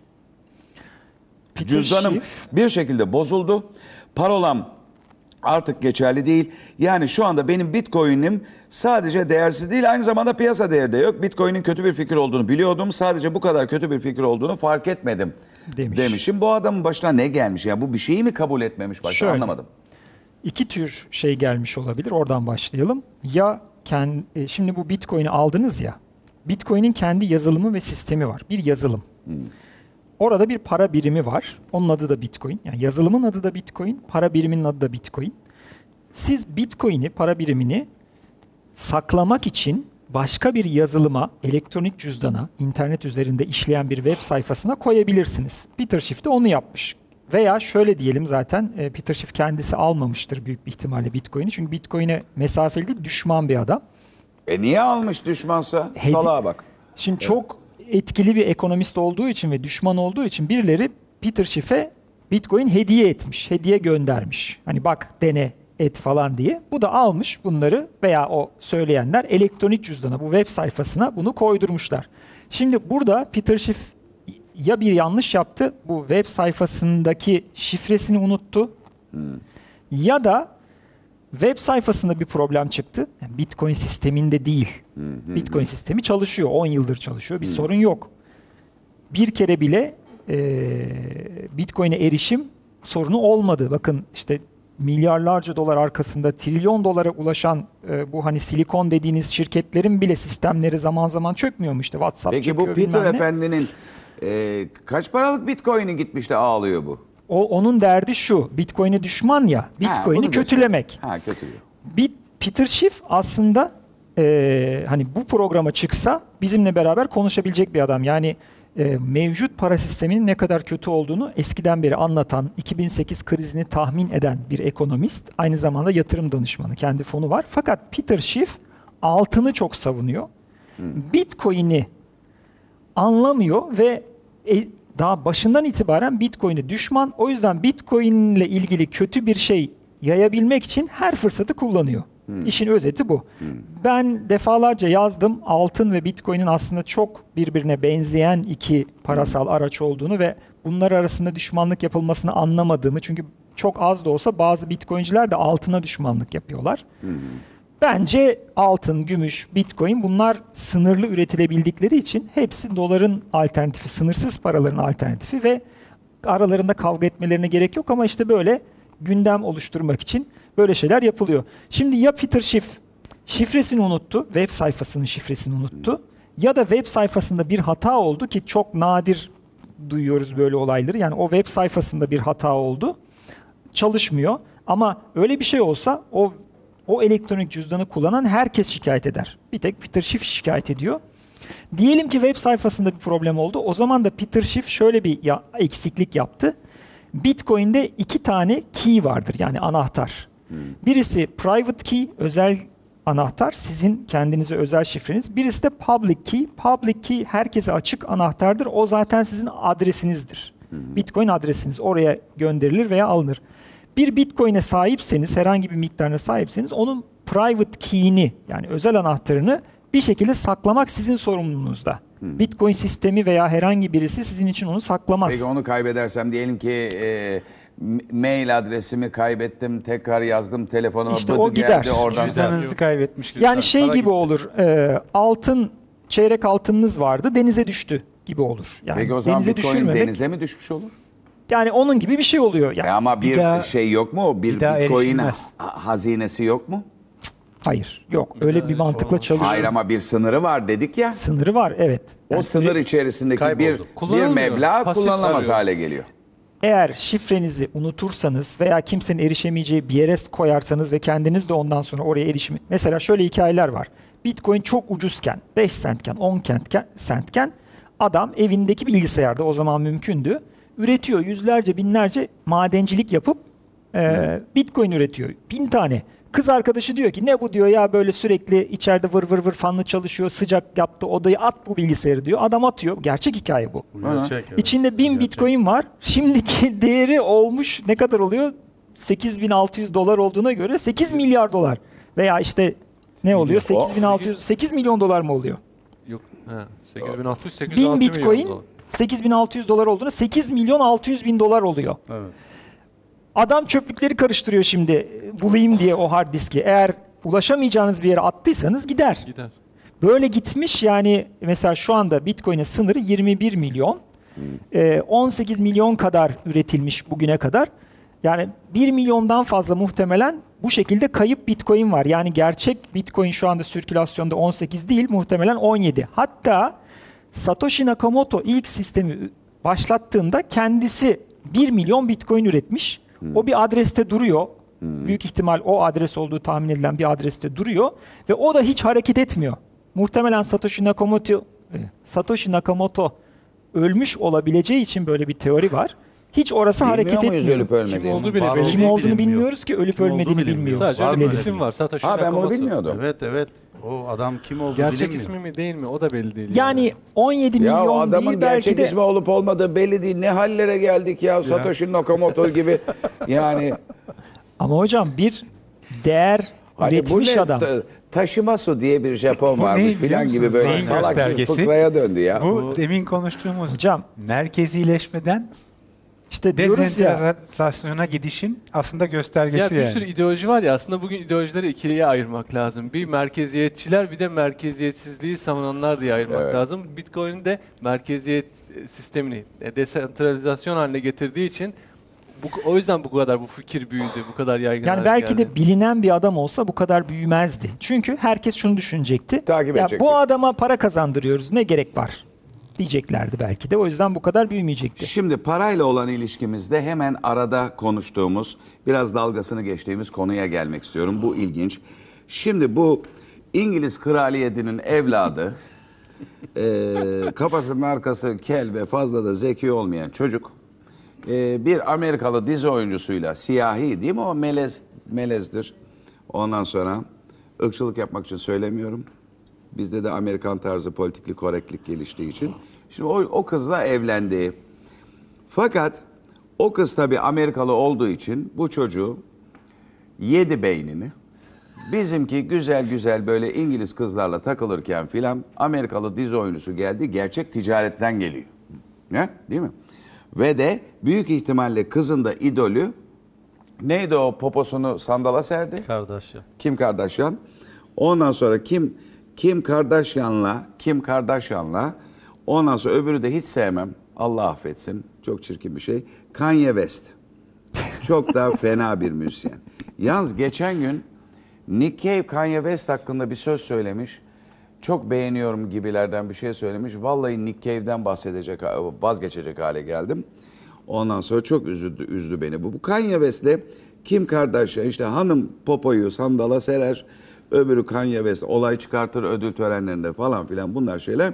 Bu kız da o ona Özeniyor. özeniyor.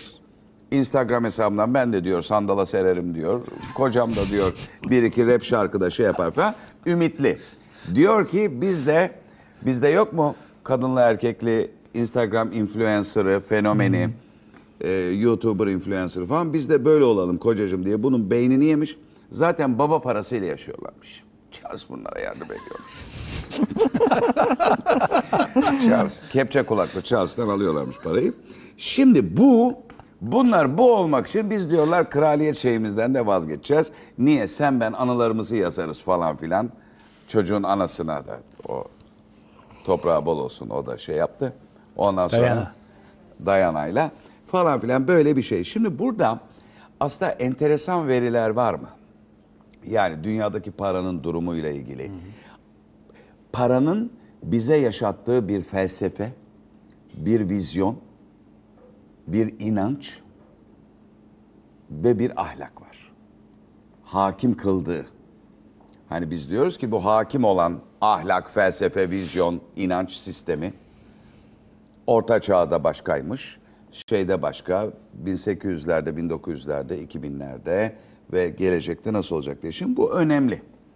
Çünkü biz biliyoruz ki kraliyet ailesi dediğimiz zaman bunlar o e, kraliçe, kraliçenin annesi, kraliçenin babası bunlar hani o ne oldu? Kral, kralsın. E, kral oldun. Öyle bir kral olmak yok. Bir hizmet. Öyle değerlendiriliyor. Bunların işte e, kuş sütü içiyor, yiyor, bilmem ne yapıyor fakat hizmet. Göz altında bir tür monarşiyi temsil eden e, eğlenceli bir e, şey, figürler. Ama hayatları o kadar da güzel değil. Hep bunları şey yapıyoruz. Şimdi bu Amerikalı geliyor diyor ki ben sana hizmet etmem İngiltere'ye. Ben niye monarşine hizmet edeyim senin? Ben e, Kim Kardashian olacağım. Kocamı da Kanye West yapacağım diyor. Şimdi bu bir de bir ahlaki değişim. Hatta aslında. ahlakın ötesinde daha başka bir şey var. Mesela Osmanlı'da duyun-u umumiye vardır herkesin bildiği. Evet. Yani dış borçlar diyebileceğimiz. Oradaki duyun kelimesi din kelimesinin çoğuldur. Borç, borçlar. dinin a- a- sözlüğe bakın Arapçada da aynı anlamdadır. Borç demektir. Yani bugün paranın borç ol- olarak üretildiğini bilirsek eğer paranın aslında aynı zamanda birileri tarafından bir din olarak bize dikte edildiğini fark ederiz. Evet. İşin böyle bir arka planı var, e, boyutu var. Ve Ne güzel bu çıkarımı yaptın yahu. Süper Etimolojiden değil mi? Süper bir Süper. nokta. daha da ötesini de söyleyebiliriz. Borç tarih boyunca insanları köleleştirmek için kullanılmış. Borçtan köleleştirilmiş. Bunun üzerine bir de faiz bindirmişler. Kölelik kavramının karşılığını yine etimolojik olarak gidelim madem oradan açıldı. İbade demektir. Kölelik etmek. Yani ibadet kelimesi diyoruz ya. Yani Tanrı'ya sadece kul olmak, köle olmak. Kul da zaten köle anlamına gelir. Bu da şu demek. Tanrı'nın ye- yeryüzünde istediği, kimsenin birbirine zarar vermediği adil bir yeryüzü cenneti oluşturması bu Tanrı'ya olan borcunuzdur. Bunun dışında başka borcunuz yoktur. Ama buna alternatif bir şey getirdiğiniz zaman borcunuz var. O borcu ödemek için ibadet ediyorsunuz. Yani parayı bir din haline getiren bu anlayış ki bu son 100 yılda e, yükselmiş bir anlayıştır. Son 100 yıldır parayı aslında bir din haline getirdiği ve insanların farkında olmadan bunun içine hizmet ettirdiği bir sistem kurgulanmış. Bunun aşamaları var. Programın başında bahsettiğimiz para sistemleri değişiyor dedik ya. Altın standardından sonra kısmi rezerv, e, e, kısmi altın standardı, ondan sonra Bretton Woods sistemi, ondan sonra fiyat para sistemi ve artık en son altın vuruş insanların daha fazla köleleştirildiği yani sisteme daha fazla ibadet ettirileceği bir dönemeç noktasında duruyoruz. Bu da bunun bitip bu cashless society diye e, yani nakitsiz toplum diye biraz konuşmaya çalıştığımız sisteme geldiğinde işte o zaman bahsettik. insanlığın e, başına çok büyük dertlerin açılacağı bir evreye giriyoruz. Özür dilerim. Şu şeyden yine buradan gidebilir miyiz? Şimdi bu, bunun arkasında bu ilginç. Yani o çocuğun da kafası fazla çalışmıyor. Neydi yavrunun adı? Harry. Harry. Harry. Harry canım, canım benim. O yavruyu e, zaten kafası da pek çalışmadığı için şimdi bunu ikna etti bu. Yani aslında borç, borcunu monarşiye, vatana, kraliçeye, İngiltere'ye hizmet etmek olarak yetiştirilmiş bir ço- çocuğu Amerika'da dizi oyuncusu kız geldi. Dedi ki sen seni Kanye Kanye West yapacağım dedi. Ondan sonra bu benim sabım yani böyle bir şey okumadım. Ondan sonra onu oradan çıkardı. Ve para kazanacağız dedi. Şimdi bu para kazanacağız çok ilginç geliyor bana. Ne için para kazanacaksın? Sadece e, TÜKRAS'ı okudum bir haberde. Son oturdukları evlerinin şeyi e, yeni dekorasyonu. Zırt pırt dekore ettiriyorlar ya. Yeni dekorasyonu 18 milyon Türk lirası karşılığı pound tutmuş. Şeyde sarayda açıklama yapıyor. Diyor ki daha yeni dekore ettirmişlerdi. Kraliyet ünvanlarından vazgeçtikleri için bu şu kadar pound yani 18 milyon Türk lirası karşısı, karşılığı dekorasyon şeyini tutarını devlete iade edecekler. Neyle iade edecek? Instagram fenomeni olarak mı iade edecek? iade edecek diyor.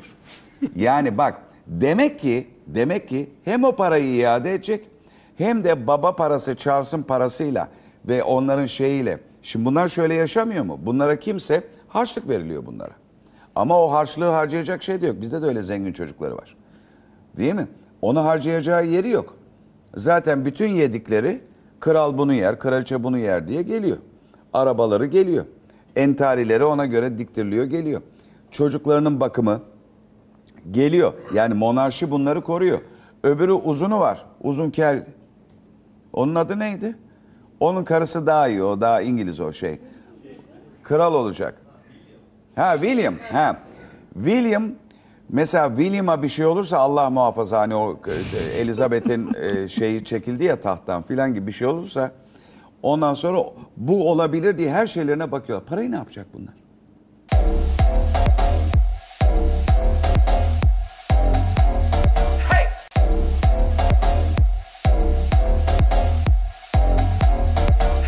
Bu bana şey gibi bir soru. Ne yapacak parayı? Bilmediğimiz Zaten projeleri vardır. zaten bakın işin e, gelin bunu şu boyut, boyuta taşıyalım. Ekonomi karşılıksız basılan bu parayı ne yapıyorsa onlar da ihtiyaçları olmayan o parayı aynısını Yahu yapacaklar. zaten şeysin yok prenssin bu da bir yerin prensi kız e, Şeyde kadında ne oldu dizici? O da düşes mi oldu? Bir şey oldu. O da bir şey. Ulan ünvan var. Eskiden e, eskiden aristokratlar ve aristokrasi ünvanlarını satın alan feodaller vardı. Sonra burjuvalaşmayla beraber aristokrasi bir kenara ayırdı. Ona dedik sen uzaklaş. Ben artık yeni aristokrasiyi, yeni burjuvaziyi çıkarıyorum. Büyük burjuvaziyi getiriyorum. Aristokrasiyi kenara itti. Şimdi dünyadaki dönüşümle beraber aristokrasi yine önemli. Yani senin adın düşes. Hani köpeğine var köpeğine isim koyan erkekler var. Dük, dük, lord, sen de dük, sen de gel lord, kuçu kuçu falan. Öyle bir şey değil. Gerçekten dük, gerçekten lord, gerçekten prens. E şimdi bu ne yapacak parayı? Bu hakikaten merak ediyorum. Bu şunu gösteriyor işte. Demin dedik ya para ekonomisi özellikle bu gelişmiş yerlerde, yaşlı olan yerlerde düşüyor. Bilgi ekonomisi yukarı çıkıyor. O yüzden biz diyoruz bu para ekonomisinde çok ciddi bir kriz çıkacak. Sizin söylediğiniz bu hani bu insanlar parayla bir şey yapamaz hale gelmişler. Eskiden bu zengin olan insanların bir fonksiyonu vardı. Bu adam sermayedar, üretim yapması lazım. Üretim yapacak, işçi çalıştıracak, fabrika kuracak vesaire. Şimdi öyle olmuyor. Paradan para kazanılıyor. Siz şimdi bir örnek verdiniz. Mesela dediniz ki eee, 18 milyona işte evlerinin dekorasyonu. Ben bir YouTube videomda son çektiklerimden bir tanesinde bir konu işledim. İsmi aslında hiç önemli değil. Bir Amerikalı CEO 2020'nin ilk 12 gününde servetini 4.8 milyar dolar arttırdı. 12 günde. Günde 400 milyon dolar yapıyor. Saatte 100 milyon TL yapıyor. Yani adam bir Nasıl yapıyor hocam? yatıyor şey akşam 8 saat uyursa sabah kalktığında 800 milyon TL daha zengin oluyor. Ya şimdi Niye? bu adam bir şey mi yaptı? Merkez Paradan Bankası para para basıyor, kazanıyor. hisselerinin Şimdi değeri artıyor. rejiye bir grafik vermiştim. Eğer mümkünse onu ekrana yansıtırlarsa Evet. orada şu gözüküyor. 2008 yılına kadar Amerikan Merkez Bankası'nın geldi grafik. Amerikan Merkez Bankası'nın bastığı para Bir dakika mavi isim çizgi. verir misin? Bir anlayayım grafiği, bir çözeyim. Evet. Aa, Mavi, evet canım. mavi çizgi Amerikan Merkez Bankası'nın bastığı para, kırmızı çizgi de Amerikan borsasının en geniş tanımlı endeksi. 5000 tane şirketi listeleyen endeks. Wilshire 5000. E, bu borsa niye böyle korkunç artmış? Şimdi artmış yalnız şey şu. 2008 krizine kadar Fed'in bastığı parayla borsanın artışı arasında bir ilişki yokmuş. Yani ikisi farklı yerlere gidiyormuş. Sonra bakın 2008'den sonra Fed ne kadar para basmışsa aynı oranda borsa artmış. Birebir üzerine eee, yapışıyor grafik. E sonra 2016'da ne oluyor baba? 2016'da para basmayı durduruyor. Hatta biraz azaltıyor bak. Biraz Aha. aşağı doğru gidiyor. Ne oluyor? Borsa düşüyor. %20 o arada düştü. Panik yaptılar. Tekrar para basmaya başladılar. İşte dedik ya bir ayda 500 milyar dolar basmaya karar verdi diye. Tekrar şimdi yükseltmeye başladı. Yani bu şunu gösteriyor. O CEO nasıl para kazandı? Yattığı yerde bir gecede 800 milyon TL, 12 günde 4.8 milyar TL. Yani şirketi bomba bir şeyler mi yaptı? Yeni bir ürün mü çıkardı? Hayır. İşte basılan para neden o tam 12 günde o kadar arttı şirketinin değeri? Çünkü Fed 200 yıllık Amerikan tarihinde 2008 krizine kadar 900 milyar dolar basılmış. Fed en son dedi ki ben bir ayda 500 milyar dolar basacağım. Para direkt borsaya gidiyor. Of Bu adamların hisse senetlerinin değerleri artıyor. E adamlar zenginleriyle zengin katıyorlar Ama, ama, bir uyan- işlevleri yok. E, hayır, parasının da bir işlevi yok. Evet işte o yüzden Ya diyoruz. paraya gerek para yok. Hayır ekonomisinde ben bir kriz tekrar çıkacak. şeye dön şu e, geri zekalıyla dizi oyuncusuna dön. Şimdi bunun bunun yani diyebilir mi bize ben şuna yatırım buna yap- yatırım yapacağım da çocuğumu e, falan kolejde okutacağım 68 bin lira yıllığı. ya böyle bir şey yok ki çocuğun da emniyette kraliyet ailesinden Öyle olduğu bir için. şey olmayacak zaten. paraya ihtiyaç yok. Parayı ne? Hayır ne yapacak bu neden? parayı? Yani bu bir para problemi var bunların. Bunlar nereye gidemiyorlar? Ne Burada yapamıyorlar? hata nerede sö- biliyor musun? Yani bu Sen parayı ne yapacak diyorsun da parayı zaten niye istesin ki? Para sadece bir araç. Ben o araçla yapabildiğim şeyi yapabiliyorsam paranın ne anlamı var ki? Para sadece bir fikirdir. Şimdi eskiden insanlar tarla sürecek, işte bir öküzü bağlıyorlar, sabanı, hayvanları kullanıyorlar değil mi? En başından beri, en ilkelden beri hep bir köle efendi ilişkisi var. Hayvanı köle olarak kullanmış. Biraz daha makineler gelişmiş. O makineleri çalıştıracak insanlar devreye girmiş. Hayvanın yerine insan girmiş. Aslında bu ins- köle efendi ilişkisinde insanı hayvan yerine koyarak ilerleyen bir düzen var, bir zaman var. Ve bu sürekli ilerliyor. Bunu sadece köleleştirme aracı olarak kullanıyor bu parayı sistem. Tarihte de böyle olmuş ama bugün en kronik haliyle. Neden? Belki daha önceki programlarda söylemişimdir ama e, tam onu hatırlamıyorum. Fransız devriminden sonra efendiler bir şeyi keşfettiler.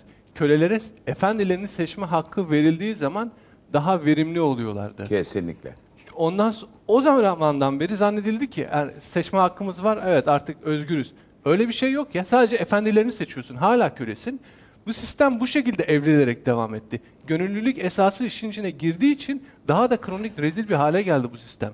Ve konuşuyoruz sosyal medyadan. Ondan sonra tek tipleştirme. Bak tek tipleşme bile gönüllü hale geliyor. Figürler koyuyorlar önümüze. Biz bunu gönüllü yapıyoruz. İşte siz en büyük problem bu işin gönüllü hale Bugün de gelmesi. kredi Ama alınacak şey bankayı çok ilham seçebiliyorlar. verici bir konuşma yapıyorsun. Ya genelde şey koyuyorlar ya e, tavukları böyle bibik bibik bibik diye önündekini eşeliyor böyle. Aynı insanoğlu Hemen kesiyorlar bilmem falan. Hayvan inek yavrum böyle boynunu kıstırmış da alttan sütü sağıyor filan. Bir de insan görüntüsü koyalım. Ellerinde cep Aynısı. ibik ibik ibik ibik ibik Okan ibik Bey, ibik ibik ibik ve ibik. habire Burada aynı Burada- şey aynı hayvanlık abi. Burada uygulanan Fabian Birliği'ndeki George Orwell'den Aynen. Aldous Huxley'nin sistemi. Ben bunu her zaman anlatırım.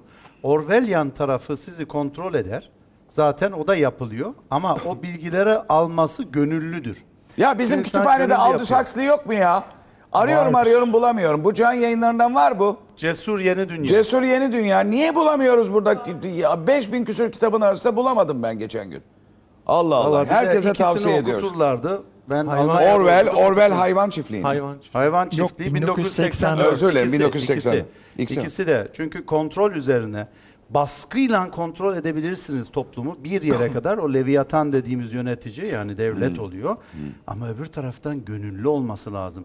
Bütün bu yaşadığımız bu bilgi devrim Aa gönüllü çırılçıplak resimlerini saçıyor herkes. Ne yediğini, nerede yattığını, ne yaptığını her şey gönüllü veriyor değil mi? Gönüllü. Öbür taraftan da verileri toplayarak bilgileri baskı yapılıyor.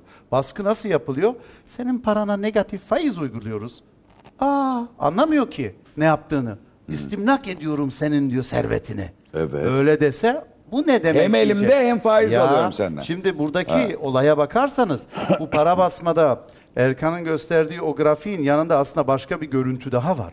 Para basıyorsunuz neden basıyorum dediniz. Dünyada bir kriz var. Ben para basacağım ki ticaret canlansın, tüketim canlansın. Bu ne demek? O para miktarı arttıkça el değişimi de paranın hızlanması lazım, artması lazım. Tam tersi oldu biliyor musunuz Okan Bey? O para basıldığından beri bugün 1900 yılların dibindeyiz paranın el değişim süratında. Öyle olduğu için de hiper enflasyondan korkmuyorlar bir nevi. Çünkü para el değişim süratı artmaya başlarsa kontrolsüz şekilde enflasyoner olur. Bu olmadı. Bu para nereye gitti derken işte deminki grafiğin gösterdiği gibi zorunlu olarak daha riskli yatırım araçlarına bu nedir? İşte Borsa. borsadır, emlaktır. Oxfam mı söyle? Bununla, Oxfam'a diyeceğim bununla şimdi. ilgili Şimdi- bir Buyurun efendim, buyurun, destekleyici özür bir dilerim. cümle, bir analiz söyleyeceğim. Bunu da Bank of England yani İngiliz Merkez Bankası yapmış. 1990'lardan sonra bugüne kadar gelmiş. Özellikle 2008'den sonra bakmış. Basılan para nereye gidiyor diye. Basılan paranın %90'ının 85'inin hisse senedi ve benzeri Bravo. spekülatif ürünlere gittiğini kendileri analizlerinde Ana, bunu- koymuşlar. bunu şimdi- Bu arada şunu da söyleyelim yani, yani. biz borsa düşmanı falan Aynen. değiliz. Hayır, Tabii hayır. borsa bu, bu, bu kitapta. borsanın çalışması lazım. Yani gerçek ekonominin parayı alması lazım. Küçük şirketlerin, büyük şirketlerin. Ama şu anki mesela Amerikan borsasında listeli şirketlerin yüzde 40'ı para kazanmıyor. Yani kar etmiyor. Ve bunların içinde çok meşhur şirketler var. Tesla mesela 15 sene önce, 16 sene önce kurulmuş. Hiçbir şey demiyorum. Elektrikli araba tabii ki üretilmeli. Yani işte baş- CEO'sunun vizyonuna da bir şey demiyorum ama kar etmiyorsun kardeşim. Senin hisse senedin Ama- nasıl artıyor yani? Ama kar Erkan, amaçlı böyle değil olmasının- belki. Stratejik amaçlı O bir Daha başka çok konu. insan ortak olmaya geliyor. Borsa, Mu? borsa Olabilir mi bu hayır, hisse hayır, senedi hayır. artışında? Borsa Ya derken böyle başka konu. Bakın, mantıklı deminki konuyu mantığa uydurmaya bitireyim bir- çalışıyorlar ama bu değer artışı bu mantıklarla açıklanacak Hayır, bir değer artışı şimdi değil. şöyle Erkan'ın dediği doğru. Zombi şirketler yani kar vermiyor ama tarihi boyutta değerleme alan şirket neden oluyor biliyor musunuz? Çok güzel söylediği gibi Bank of England'ın araştırmasında ne diyor? Bu paranın basılan paranın %85'inden 90'ı servet piyasalarına gidiyor. Ne demek bu? Ben ben küçük tasarrufçu olarak da bir ufak birikimim varsa banka size getirisi yoksa ve aklım yetmiyorsa, belirli bir fikrim yoksa reel sektörlere girip bir şey yapmaya ne yapıyorum bu parayı? İster istemek bu riskli enstrümanlar yani borsa daha risklidir tabii giriyorum. Ben borsaya karşıt değilim. Ben hayatımı, servetimi borsada yapmış bir insan olarak konuşuyorum burada. Hiçbir zaman karşı değilim. Yalnız değerlemesine bakarken şunu dememiz lazım. Pasif yatırımcı bunlar. Çünkü bilmiyor ki. Siz gidiyorsunuz Okan Bayülgen olarak ya negatif faize paramı çalıyorsun. Ben şu kadarı kabareye yatırım buraya şu kadar da birikimim var. Ne yapayım bunu borsaya sokalım? Tamam biz bunu bir fona sokalım. O Evet. fonda pasif olarak diyelim ki o 5000 Şu alıyor. kadar risk şunu alıyor, yüzdesiyle ha, şunu al, alıyor. al. Bunların hepsi buraya akınca birden yeni paralar da basılınca reel ekonomi ve el değişimi yani devamlı ticareti artırmıyorsa ticaret basamazsınız bu sıra. Zaten o da en büyük hatası. Merkez Bankası para basıyor. Ekonominin canlanması için bu paranın el değiştirmesi lazım. Yani ticarete girmesi. Ticareti basamazsınız böyle. Bastım ticaret oluyor diye bir şey yok. Olmadığı için bu paralar pasif olarak borsalara Biraz gidiyor. önce hocamın söylediği gibi e, o, siz söylediniz değil mi? Matbaa parayı basar ama Ben söyledim. e, ha, sen söyledin. E, Ya şimdi pasif, Hamza söyledi pasif. matbaa para basar ama üretim Bakın, yapamaz yani. pasif olmanın tehlikesi ne biliyor musunuz? Sorgulamadan giriyor. Bu şirket iyi mi? Ben buna baktım. Bu tehlikem yok. Giriyor o sürü. Bu pasif yatırımlar zaten şu gün bu borsanın batışın sebebi olacak. Bir yerden patladı mı pasif yatırımlardan herkes çekmeye çalışacak. Ufacık bir kapıdan hepsi birden çıkmaya çalışacak. Ondan sonra yanıp Evet. kalacaklar. Panik. Olay orada. Şimdi Oxfam'a gelelim. Çünkü deminki Oxfam, konudan evet. bağlayayım. Oxfam Son günlerin önemli olayı. çok önemli bir olay. Her sene bir rapor açıklar. Dünyadaki ne kadar zengin var, bunlar ne kadar servete sahip, fakir insanlar da az servetli insan ne kadar derken bir kıyaslamalar yapar. E, rekor bir seviye geldi. Dünyanın en zengin 2153 kişi, 2153 kişi, en zengin 2153 kişi istatistiklere göre. Tam dünya nüfusunun 4.6 milyarın servetine sahip. Bunu biraz daha küçültürsek çok daha korkunç bir sonuca geliyoruz. Bir avuç insanın Bir gerçekten dakika 4.6 ne demek? yani Milyar. 7,5 milyar insanın Ha. 4.6 milyarının olan servetinin eş değerini Yani 2153 2000 kişi küsür tutuyor. kişi 4.6 milyar kişinin parası kadar para sahibi. Ha, Sizde telefonları var mı bunların? buluruz buluruz. Kaan Şimdi Hoca da olabilir. Çoğunu tanıyoruz. Evet. Buluruz. Şimdi şöyle bir durum var. Bu ne Bazılarının demek? telefonları bende var bizim memleketten olan. Bu ne demek? Herkesin anlayacağı bir şekilde bir kıyaslama yapmışlar. Diyor ki bir insan piramitlerin yapıldığı günden bugüne kadar her gün 10 bin dolar biriktirseydi, piramitler kaç bin yıl oldu? 4500 yıl. 5000 yıl Beş oldu. 5000 yıl oldu. 5000 yıldır. Aman her şeyde biline mi? İşte ben ne ondan sonra acayip tipler ya hakikaten değil mi? her gün 10 bin dolar biriktirseydi birisi bu devasa bir süreç içinde sonunda bu varlıklı insanların yüzde sekseninden daha az parası olurdu. Allah Allah. Ya. Onların yüzde seksen daha fazla parası. Yani beşte birine kadar onların Yani parası biriktirerek olmuyor diyorsun. Olmuyor. Biriktirerek olmuyor. Kapital Ama, yarat diyorsun. ama Olmuyor. burada yine bak çok süper daha bir şey söyleyeyim. Tam bunu destekleyici. Bir e, laf vardır. Bir hani altın fenik parası yani Almanya'nın eski parası kuruşu. Evet. Bunu binlerce yıl önce belki de İsa'nın doğumunda diyelim. Bir fenik olarak koyup faize yatırmış olsaydı bugün ne kadar varlık sahibi olurdu diye hesap edilmiş. Yani Bileşik faizin hesabı. Bileşik, Bileşik faiz faizle hesabı. yani faizin faizi ve faizin faiziyle bugün ne kadar dünyanın 400 bin katı veya milyon katı kadar altın değerinde bir varlık sahibi olur. Yani faiz bu Yani kadar önemli. faizle- Buna bu çok kadar- hipotetik hesaplar tabii ki bu Hesap. bu dediğin şey bileşik Ne demek faizi efendim hipotetik? Yani teorinin bile yer Gerçekte almadığı teori öncesindeki. Yani o kadar faizle hesaplar. hangi altın Daha teori Dünyada bile o olamayacak bir şey yok. hipotezdir. Yani gerçek olmayacak şey olacak. Bak, teori. bakın e, burada biraz bunu insanlar anlayabileceği şekilde konuşalım. Şimdi Oxfam diyor ki bu servet sahibi olan bu az grup yani bir küçük bir grubun yıllık vergilerini binde beş artıralım diyor. Binde beş artışından tam 117 milyon insana istihdam sağlanabilir diyor. Hesaba bakın. Yani relasyonları, ilişkileri anlayabilmek için dünyadaki servet ve gelir eşitsizliği ne hale geldiğinin sonucu bu. Ve bu ne diyor? Bu ne zaman olmuş? Hep ekonomik sistemin, mevcut ekonomik sistemin artık işlememeye başladığı zamanlar böyle şeyler olur diyor. Bu da bir gösterge diyor. Bu Bunun Kristalina üzerine bir bacımız anlatabilir miyim? Tabii tabii. Kristalina Yani- bacımız evet. Evet. E, a- şey o büyük buhranı buna bağlamış. Yani servet Evet. Tabii eşitsizliği. tabii servet es- Fakat ondan bir dedim şey onu söyleyeceğim. Bu para o kadar haysiyetsiz bir şeydir ki. Mesela ben şimdi des- desem ki efendim bizim İstanbul'umuzun şu mahallesinde oturan e, burun burnu kemikli olan arkadaşın Allah belasını versin diyeyim yayında. Vallahi o mahallede oturan burnu kemikli bir adam gelir beni dövmeye kalkar. Ya da şu kasabada oturan adam ya da şu şehirde oturan adam adam değildir diyeyim. Vallahi beni linç ederler. Ee, yani bir Suçlu mu perişan hissediyorlar kendini? suçluluk değil. Korku. Neden acaba? Korku, korkunç bir korku. Diyorsun ki bütün zenginlerin Allah belası ver. Bizce de öyle. E sen zenginsin salak. Ama dersen ki bütün fakirler şöyledir. Vallahi döverler. Evet, çoğunluğu onlar.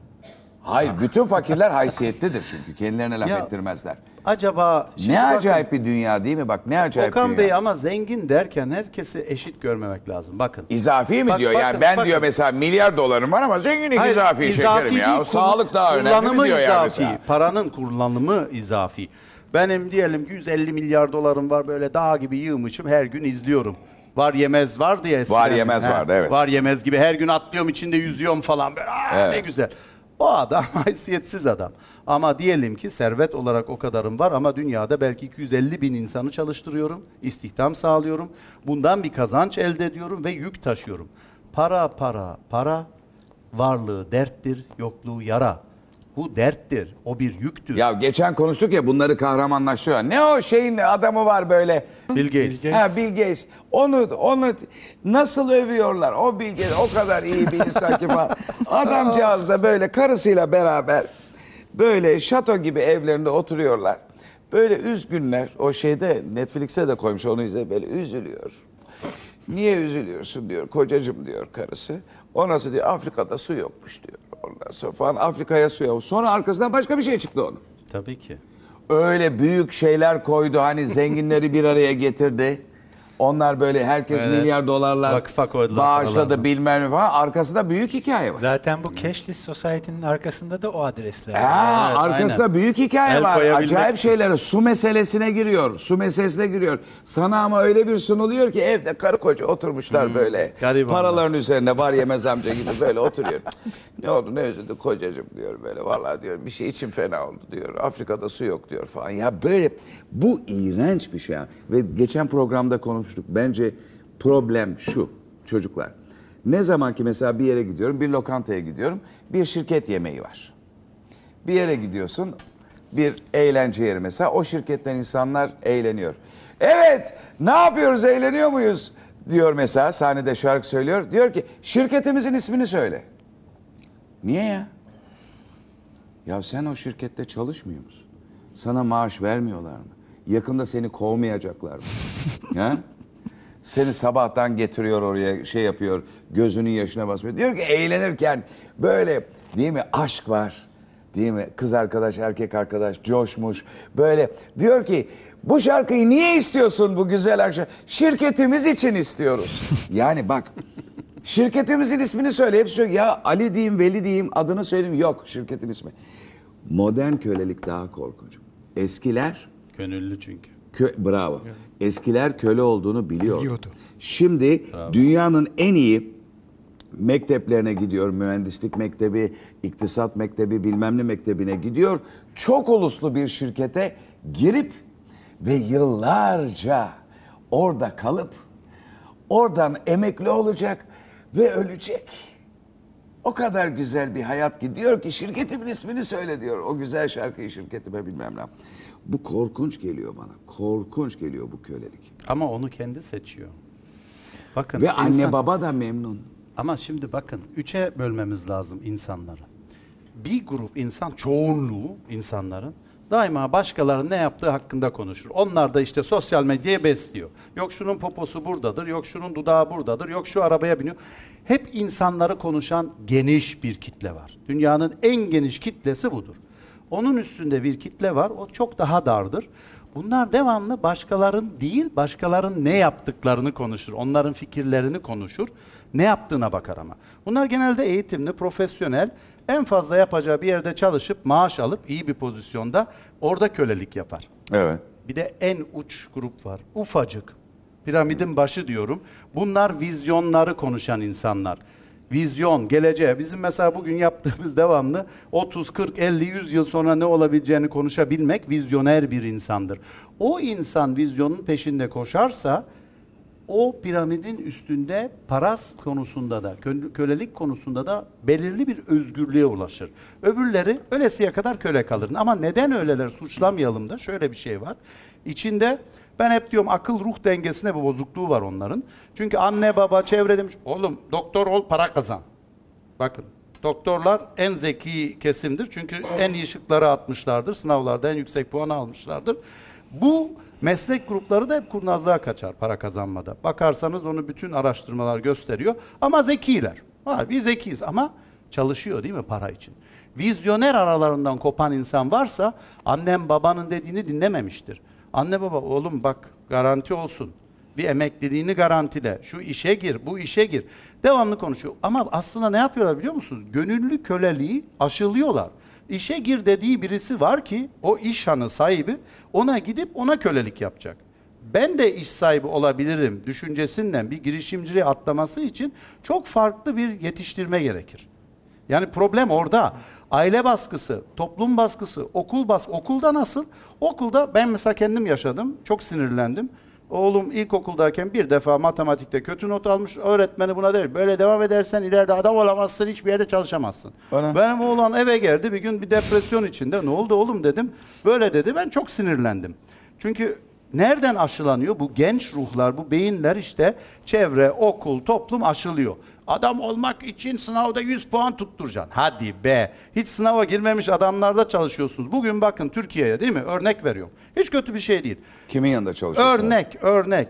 Özel okullar, üniversiteler, özel hastanelerin çoğunun da bütün sanayicilerin arasında ne kadar çok ilkokul mezunu var. Onlara profesörler çalışıyor yanlarında. İstihar yapmış insanlar, doktoralı insanlar, profesyonel eğitim görmüş insanlar. Yani Ve kovulabilirler. kovulabilirler.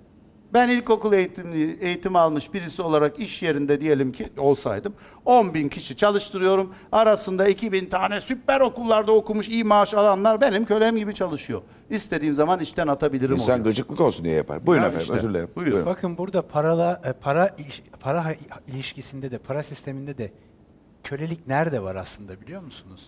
Çok enteresan bir noktaya şimdi konuyu çekeceğim. Bugün paramızı bir istediğimiz yere kredi olarak bankalar aracılığıyla mesela veremiyoruz. İki, Evet. paramızı bugün ben bankaya yatırmak istemiyorum dediğiniz zaman başka bir alternatifiniz yatırım fonu şu, şu, şu. Hayır ya ben paramı yatırıp para kazandırmak da istemiyorum. Olan param bana yeter. Ben yaptım Faiz bunu. de istemiyorum dediğiniz zaman Yapamıyorsun. bir dakika Merkez Bankası'na koyayım. Bravo. Şimdi ona gelmek Koyayım istiyorum. rahat rahat orada dursun. Faiz de istemiyorum kardeşim. En azından batarsa Emniyette olsun. bankada batta, batsa ticari bankada param buhar oluyor. Merkez Bankası'nda en azından devlet devlet batarsa o zaman benim param da batsın zaten. Bırak devlette kalsın param diyorum. Buna da imkan yok. Bakın çok enteresan bir sistem. Bu sistem beni bir nevi mecbur veya köle demek istemiyorum ama bankacılık Sermayedarları sermaye sahibi yapmaya tutuyor. zorluyor. Mecbur tutuyor. Ya şimdi buradaki enteresanlığın bir boyutunu daha söyleyeyim size. Bugün bankacılık sisteminde çok enteresan bir paradoks yani bir tezat var. Dünya bankacılığından Dünya bahsediyoruz bu bankacılığı arada. tabii ki her yerde bu geçerli. Bugün ben alın terimle kazandığım paramı örnek veriyorum. Bin birimlik banknotumu bankaya götürüp yatırıyorum. Herhangi bir garanti alıyor muyum bunun karşılığında? Yarın o banka batarsa buhar param. Bir, Bir kağıt garanti yok. veriyorlar sana. Garanti bir kağıt. Kağıt veriyor. da vermiyor. Yok yok. Önemli. Eskiden Artık onu dijital veriyordu. her şey. Dijital, evet. Mesaj Şimdi geliyor. dolayısıyla mesaj geliyor, hesabınız açıldı. Güzel. Ama çok enteresan bir boyutu var bunun. Bankalar Merkez Bankası'ndan benim verdiğim banknotu Merkez Bankası'ndan aldıkları zaman Paraya ihtiyaçları var çünkü. Nakite ihtiyaçları var, likiditeye ihtiyaçları var. Teminat vermek zorundalar. Şimdi bir dakika. İkisi de aynı banknot. İkisi, ikisi de 100 euro, 100 dolar, 100 lira. Mer- birinde Merkez Bankası veriyor ticari bankaya o parayı. Teminat karşılığı. Öbüründe ben vatandaş veriyorum. Ama teminat yok. Yarın batarsa o banka iş bitti. Şimdi bakın çok enteresan değil mi bu? Evet. Niye bu istisna var?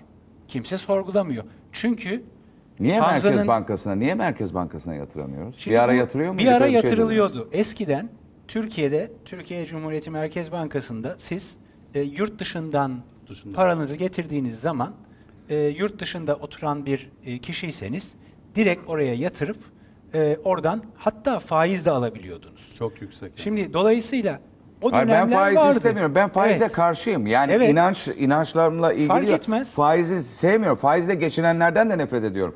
Ama beni faiz almaya zorluyorlar. Ve başka bir şey daha. Peki buradan bir çağrıda bulunalım. Bizim Maliye Bakanımız, Cumhurbaşkanımız, e, meclisimiz var. Çağrıda bulunalım. Niye bu açılmıyor? Zaten bunun çağrısında biz bulunduk.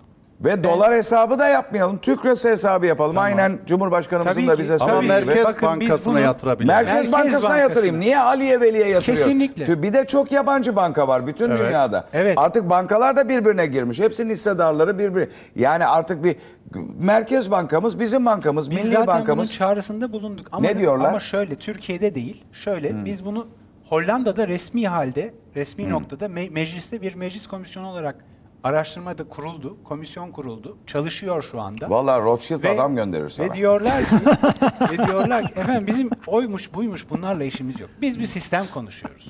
Biz insanoğluna faydalı olacak bir şeyden bahsediyoruz. Yani Deminki yarın öbür gün özür dilerim sözü kesiyorum ama orada böyle hani bizde şey kabadayıların şeyi vardır ya ya da intikamcıların filan.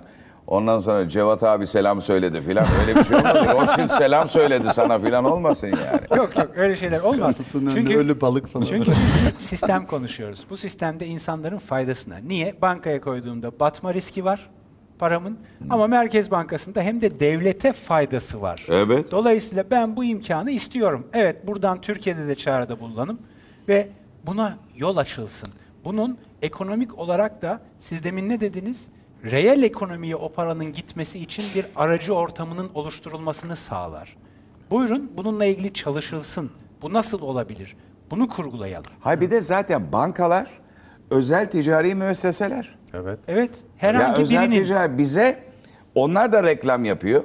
Öbür tarafta e, sakız da reklam yapıyor. Hepsi ticari müessese. Bu sakızı al. Ne olur bu sakızı al. Allah aşkına bu sakızı al. Ne olur benim otomobil lastiğimi tak otomobiline. Bizim otele gel.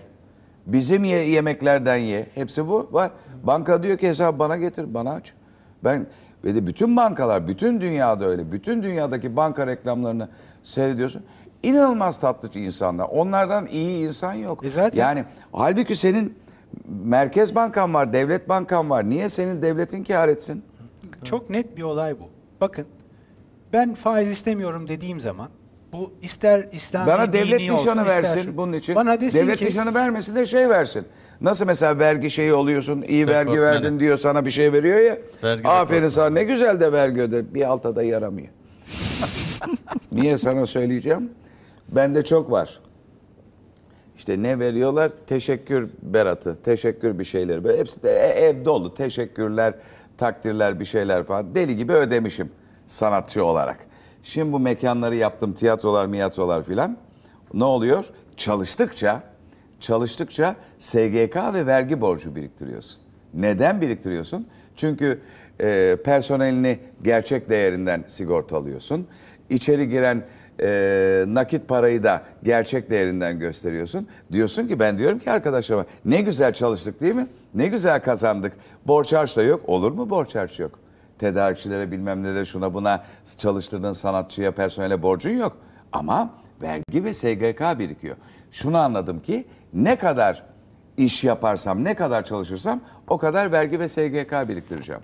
Peki Biriksin, o vergi nereye çalışsın. gidiyor? Ha? Devletin parayı yoktan yaratırken üzerine bindirdiği faizi ödemeye gidiyor. Yani herhangi bir kamu hizmeti olarak bize geri de dönmüyor. Ya evet ama işte bunu bunu ödüyoruz. O zaman ben bana şey versin mesela ben diyeceğim ki Merkez Bankası para da istemiyor. Ya ben vergim vermiyorum bana kağıt. Ha bunu niye söyledim o kağıtla işlemi? Gittim vergi dairesine yapılandıracağım vergimi. Böyle hani eskiden teşekkür şeyi almaya gidiyorduk. Şimdi gittim bunu bir yapılandıralım falan. Dedim şeylerim var, teşekkürlerim var. Hani ge- geçen sene iftara geçmiştim. Geçerli mi bu sene? ya bir şey ver. Bir, bizi ilgilendirmez. E niye verdin? dün dündü, Dün bugün dün bugündür. de bugün bugün. tamam ben de Merkez Bankası'ndan faiz almadığım için bana teşekkür ederim versin. Yazsın. Vatana millete yararlı En çocuktur azından desin. insanların alın teriyle kazanmış olduğu bu para Evet. tabiri caizse batma riskinden arındırılmış olur. Çünkü bankaya verdiğiniz zaman şöyle bir risk oluyor. Bu arada bankaları kötülemek olarak kimse algılamasın Aman bunu. deli misin? Hiç Bankacılık ben, sistemi- aklıma gelmedi bankaları kötülemek. Var mı öyle sistemi düşünen insan? hiç yani vazgeçilmez bir sistem. Aracılık fonksiyonu unutulmaz bir önem, önemi var. Yani Ama tabii ama önemli. biz de bankalarımızdan, canlarımızdan ne bekliyoruz değil mi? Hep söylüyorsunuz siz. İşletmeleri destekleyin, tüccarları Kesinlikle. destekleyin, zanaatkarları Ve destekleyin, hatta bir adım daha sanatçıları da gidelim. destekleyin. Ben bu parayı veriyorsam bankaya bana sorsun. Ben bunu kredi olarak kullanabilir miyim, kullanamaz mıyım? Ha kredi olarak kullanabileceksem de geçen program konuşmuştuk. Söyledin, Fazla evet, evet. detaya girmiyorum. Desin ki hangi sektörlerde bunu kredi olarak kullandırmamı istersin? İşte bu zaman ne olur biliyor musunuz? Yoktan var ederek para karşılıksız para üretilmeden alın teriyle kazanılmış para Ya. gerçekten Bir de Ee, onun tabii ki şey ekonomiye diyecek kazandırılır. ki, diyeceksin ki bey bey e, yerel zanaatların, yerel sanatların gelişmesinde Mesela. kullan. Mesela, Mesela şimdi İbrik yapan adamı Bunu destekle istiyorum. diyeceksin. Aynen söyleyeceksin. Şu- Teknoloji şu- burada şunları destekle. kullanılabilir. Mesela Konya Belediyesi şimdi açıkladı. Bir çalışma yürütüyorlar. Belediye başkanı Hmm. açıkladı. Akıllı Şehirler e, Kongresi'nde. Diyor ki ben kendi kripto paramı üretebilir miyim blockchain üzerinde diye şu anda çalışma yürütüyorum dedi Konya Belediyesi. Konya Belediyesi. Evet mesela bunlar bu bunun örnekleri yurt dışında var şu anda. Mesela Konya Belediyesi Belediye Başkanı'nın belediye başkanı söyledi. himayelerinde mi? Evet, Hemen çocuklar Konya Belediye Başkanı davet edelim. Bir belediye başkanı e, şey yapıyorduk seçkisi, Ha, süper. zinciri oradan Ona da devam vesile edelim. olduk. Evet güzel. Ee, şey e, şimdi belediyenin amacı şu bir para çıkartınca şunu yapabilecek o parayla o pro- para aynı zamanda akıllı kontratlarla beraber kullanılınca mesela Konya'da e, faaliyet gösteren zanaatkarlarda bu para kullanılsın diyebilir. Zanaatkarlara gidip onlardan alışveriş yaparsanız bu para size indirim yapsın denilebilir. Sanat faaliyetlerine destek olabilir vesaire. İşte bu tip örnekler yurt dışında çoktan yaşanmaya başladı bile. Mesela İngiltere'de Brixton diye bir yer var. Kendi pound'unu basmış. Brixton Pound diye. Orada lokal esnafta kullandığınız zaman size bir sürü avantaj sağlıyor. Ekonomiyi orada Hediye çeki gibi yapmış bir tür. evet. Evet ama bayağı pound yani Ya da Brixton Pound diye e, üzerinde dükkanların yazıyor. kart Alışveriş basması. kuponu gibi Bu diyelim. bir tane Alışveriş örnek. Ama Peki, şimdi Konya şey, Belediyesi bunu idare- teknolojik yapıyor. Özür dilerim idare karışmıyor mu İngiltere'de buna? Hayır e, şimdi burada bir e, sıkıntı Şey yok gibi, ki. Gayri resmi bir Ee, olay yok. Mesela Bugün- marketten alışveriş Aynen. yapıyorsun, puan kazanıyorsun, onları kullanıyorsun gibi. Aynen. Bugün bankalarda kaydı üretilen para da alışveriş kuponudur. Aynı statüde. Şimdi tabii bu şöyle. Bunlar e, bizim sistemik sorunlarımızı düzeltmez. Sistemik sorunun düzelmesi için en temelde bu Merkez Bankası rezerv parası dediğimiz tarafta sorunun çözülmesi lazım. Mesela Bitcoin niye bu kadar ilgi görüyor veya altın veya gümüş niye bu kadar ilgi görüyor şu son zamanlarda özellikle 2008 krizinden sonra? Evet. Çünkü bu sınırsız basılan e, Merkez Bankası parası sistemi bozuyor. Yani biz bugün bankalara söylüyoruz, borsaya söylüyoruz. Bunlar istedikleri kadar iyi niyetli olsunlar. Sistemin o merkezindeki o rezerv para, sınırsız kredi karşılığı, borç karşılığı basılan o para sistemi tekrar sınırlıya dönmediği sürece onlar istedikleri kadar iyi niyetli olsunlar, istedikleri kadar iyi şeyler yapmaya çalışsınlar, istedikleri kadar KOBİ'leri desteklemek istesinler, yapamazlar. Önce oranın düzelmesi gerekiyor.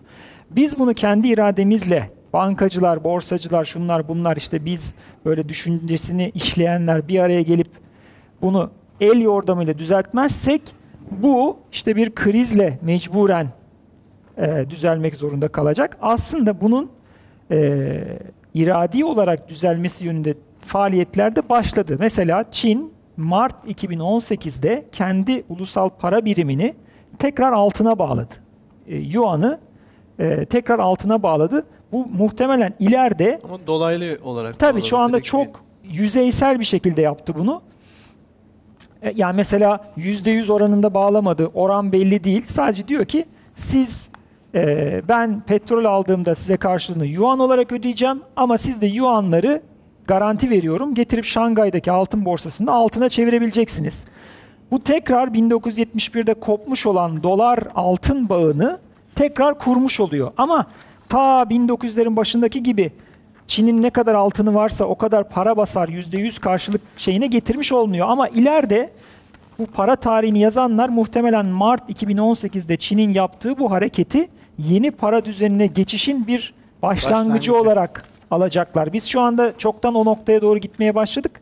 Muhtemelen farkında değiliz. Ama işte bu rezerv para yani bu merkez bankalarının ürettiği para tekrar sınırlı hale gelirse tekrar bir eee tangible denilen şeyle yapılırsa işte regülasyonlar buna göre ayarlanırsa ancak ondan sonra borsa gerçek fonksiyonuna dönebilir, bankalar gerçek fonksiyona dönebilir ve bu teknoloji yeni gelen bu fintech dediğimiz işte blockchain'ler, dağıtık veri tabanı teknolojileri, kripto paralar bunlar daha etkin bir şekilde işte kılcal damarlara, ekonominin kılcal damarlarına tekrar gerekli olan üretim eee, sermayesini tekrar sağlayabilirler. Buyurun hocam. Altın fiyatları mıydı bu? Bu da Çok iyi görünmüyor ama Evet. bir fikir vermesi sadece için. fikir vermesi için e, 1250'lerden 1200'lerden bugünümüze altının e, ne şekilde değer arttığı. Burada asıl önemli olan en sağda yani aslında en sizin sol elinizin tarafında inanılmaz bir zıplama var. Bu da e, Hamza Bey'in biraz önce ifade ettiği hani o altına dayalı para sistemi, sonra kısmi altın, sonra e, Bretton Woods, sonra karşılıksız para diyorum ben buna kusura bakmayın. Temsili para, fiyat para sistemi. İşte o tam o geçiş fiyat paraya geçişte gerçek para altındır zaten öyle diyelim. Nasıl değer kazanmış. Dolayısıyla bir şey karşılıksızsa karşılıklı olan her şey değer kazanıyor demek ki. Bu da demin Erkan Hocam'ın söylediği şeye aslında çok güzel değiniyor. Çin de bugün bu karşılıksızlığa çareyi yine karşılıklı olan bir şeyde arıyor demek. ki. E, Mecbur yani sistem Peki, oraya gidecek. Şimdi e, Davos toplantılarında bu yıl liderlerimizi seviyoruz. Dünya liderlerini çok seviyoruz. Her ülkenin liderine bayılıyoruz. Bakalım liderlerimiz Davos'ta neler konuşacaklar. Sağlıklı geceler değil, sağlıklı gelecekler. Bu liderlerin sağlıklı geceler dışında bir gelecekten söz etmesine bence imkan yok. Tabii ki yurt dışından söz ediyorum. Gezegen nasıl kurtulur? Jeopolitiğin ötesinde. Adil ekonomiler. İyilik için teknoloji. Daha iyi iş. Toplumun ve çalışmanın geleceği temalarında 400'e yakın 400'e yakın açık ve kapalı oturumla gerçekleştirilecek Davos zirvesi ve dünya bütün bunlardan ümidi kesmiş olduğu için yurt dışından bahsediyorum. Greta Thunberg'in bağırış çağrışlarını dinleyecek, Davos'a katılacak, konuşma yapılacak. Pembe sweatshirtüyle ya da hırkasıyla Allah belanızı versin, gençliğimizi yediniz hayvanlar diye bunlara bağıracak. Yurt dışından söz ediyorum. Ve Greta Thunberg'den başka bir şey olmayacak. Şimdi beni asıl ilgilendiren mesele şu. İkinci Dünya Savaşı bitti. 1940 Ondan sonra 42, 44'te doğanlar yani baby boomerlar. Bir sürü çocuk yaptılar. Bunlar 60'lara gelindiğinde 40, 42, 44 bu aralarda doğanlar. 60'larda bunlar 20'li yaşlarına geldiler. Rock müzik dinlediler. 68 Ruhunu ruhunu ortaya koydular. Fakat başta Amerika Birleşik Devletleri olmak üzere bunları güya bunların uyuşturucu kullanmasından rahatsız oldu. Güya bunların uyuşturucuyu uyuşturucuya ulaşmalarına engel oldu. Tam tersi, tam tersi. Bunları uyuşturucuya boğdular. Özellikle en öldürücü, en sentetik, en yapay her şey icat edildi aynı süre içerisinde. Bu çocuklar müthiş bir şekilde eğlenirken ve devrimci bir hayata başlamışken daha 20'lerinin başında bunları uyuşturucuya boğdular. Dünyanın en büyük zayiatını verdik genç ölümlerde, genç intiharlarda vesaire filan. Kalanlar kalanlar yani rock müzik sevmeyenler, Woodstock'larda bağırıp çağırmayanlar, aşk için, ondan sonra güzel bir gelecek için, barış için debelenmeyenler, yani çalışkan olanlar, saygılı olanlar, eee, onlar siyasete girdiler. He? Değil mi? Ve o, o nesil, o nesil harcandı gitti. Herkesin söylediği şeydir. O neslin çağdaşları bugün dünyayı mahveden adamlar. Şimdi bunlar sadece tabii ki 40 doğumlar değil. 50 doğumlar da geldi. 60 doğumlar da geldi. Hatta 40 doğumlar ölüyor şu anda. Onlar yapacakları rezaleti yarattılar, yaptılar, gittiler. 50'ler geldi. 50'ler şimdi büyük rezalet içerisindeler. Şimdi 60'lar gelecek bilmem falan. En azından biz, ben ve benden biraz daha genç olan sizler bu rezaletin bir parçası olmamaya çalışıyoruz. En azından kendi neslimizin yaptığı bu kötülükleri gidermenin yolu herkes beni linç edebilir. Bu sürekli bağırıp çağıran ufarak kız da değil. Hakikaten her neslin bilinçli bir şekilde yani bu program eğer bir konuda ilham verecekse benim değerli misafirlerimizden de öğrendiğim şey şu konuda ilham e, verebilir. E, para, para için çalışmak, parayı hayatın eksenine koymak sizi bir hiçliğe, inançsızlığa, her türlü inançsızlığa, bir zavallığa götürür. Hedefin para olması. Gençlerden çok fazla para lafı duyuyorum. Gittiğim konuşmalarda falan hep şunu duyuyorum. Yani diyorum ki amacın ne? Diyor ki amacım para kazanmak. Para amaç olamaz. Para bir sonuçtur ancak. Başka amaçlar vardır. İnsani amaçlar, güzel amaçlar vardır. Dolayısıyla Değerli misafirlerimize çok teşekkür ediyorum. Bu ilham verici konuşmalar için hem bu e, reel ekonomiyle, gerçek değerlerle hiç atıp tutmadan, hiç kehanet, e, komplo teorileri üretmeden bu gerçekçi konuşmaları, bilgili konuşmaları için bana en azından paranın bir halt olmadığını, insanın kendisine ve dünyaya yatırım yapması gerektiğini e, anlattılar. Çok teşekkür ederiz. Para 5 için hazır mısınız? Her zaman. Her zaman. Evet, para beşiği tamamen paradan arındırılmış olarak çıplak olarak yayınlayacağız. Değerli misafirimle beraber e, para beşte görüşmek üzere. Çok ilginç olacak.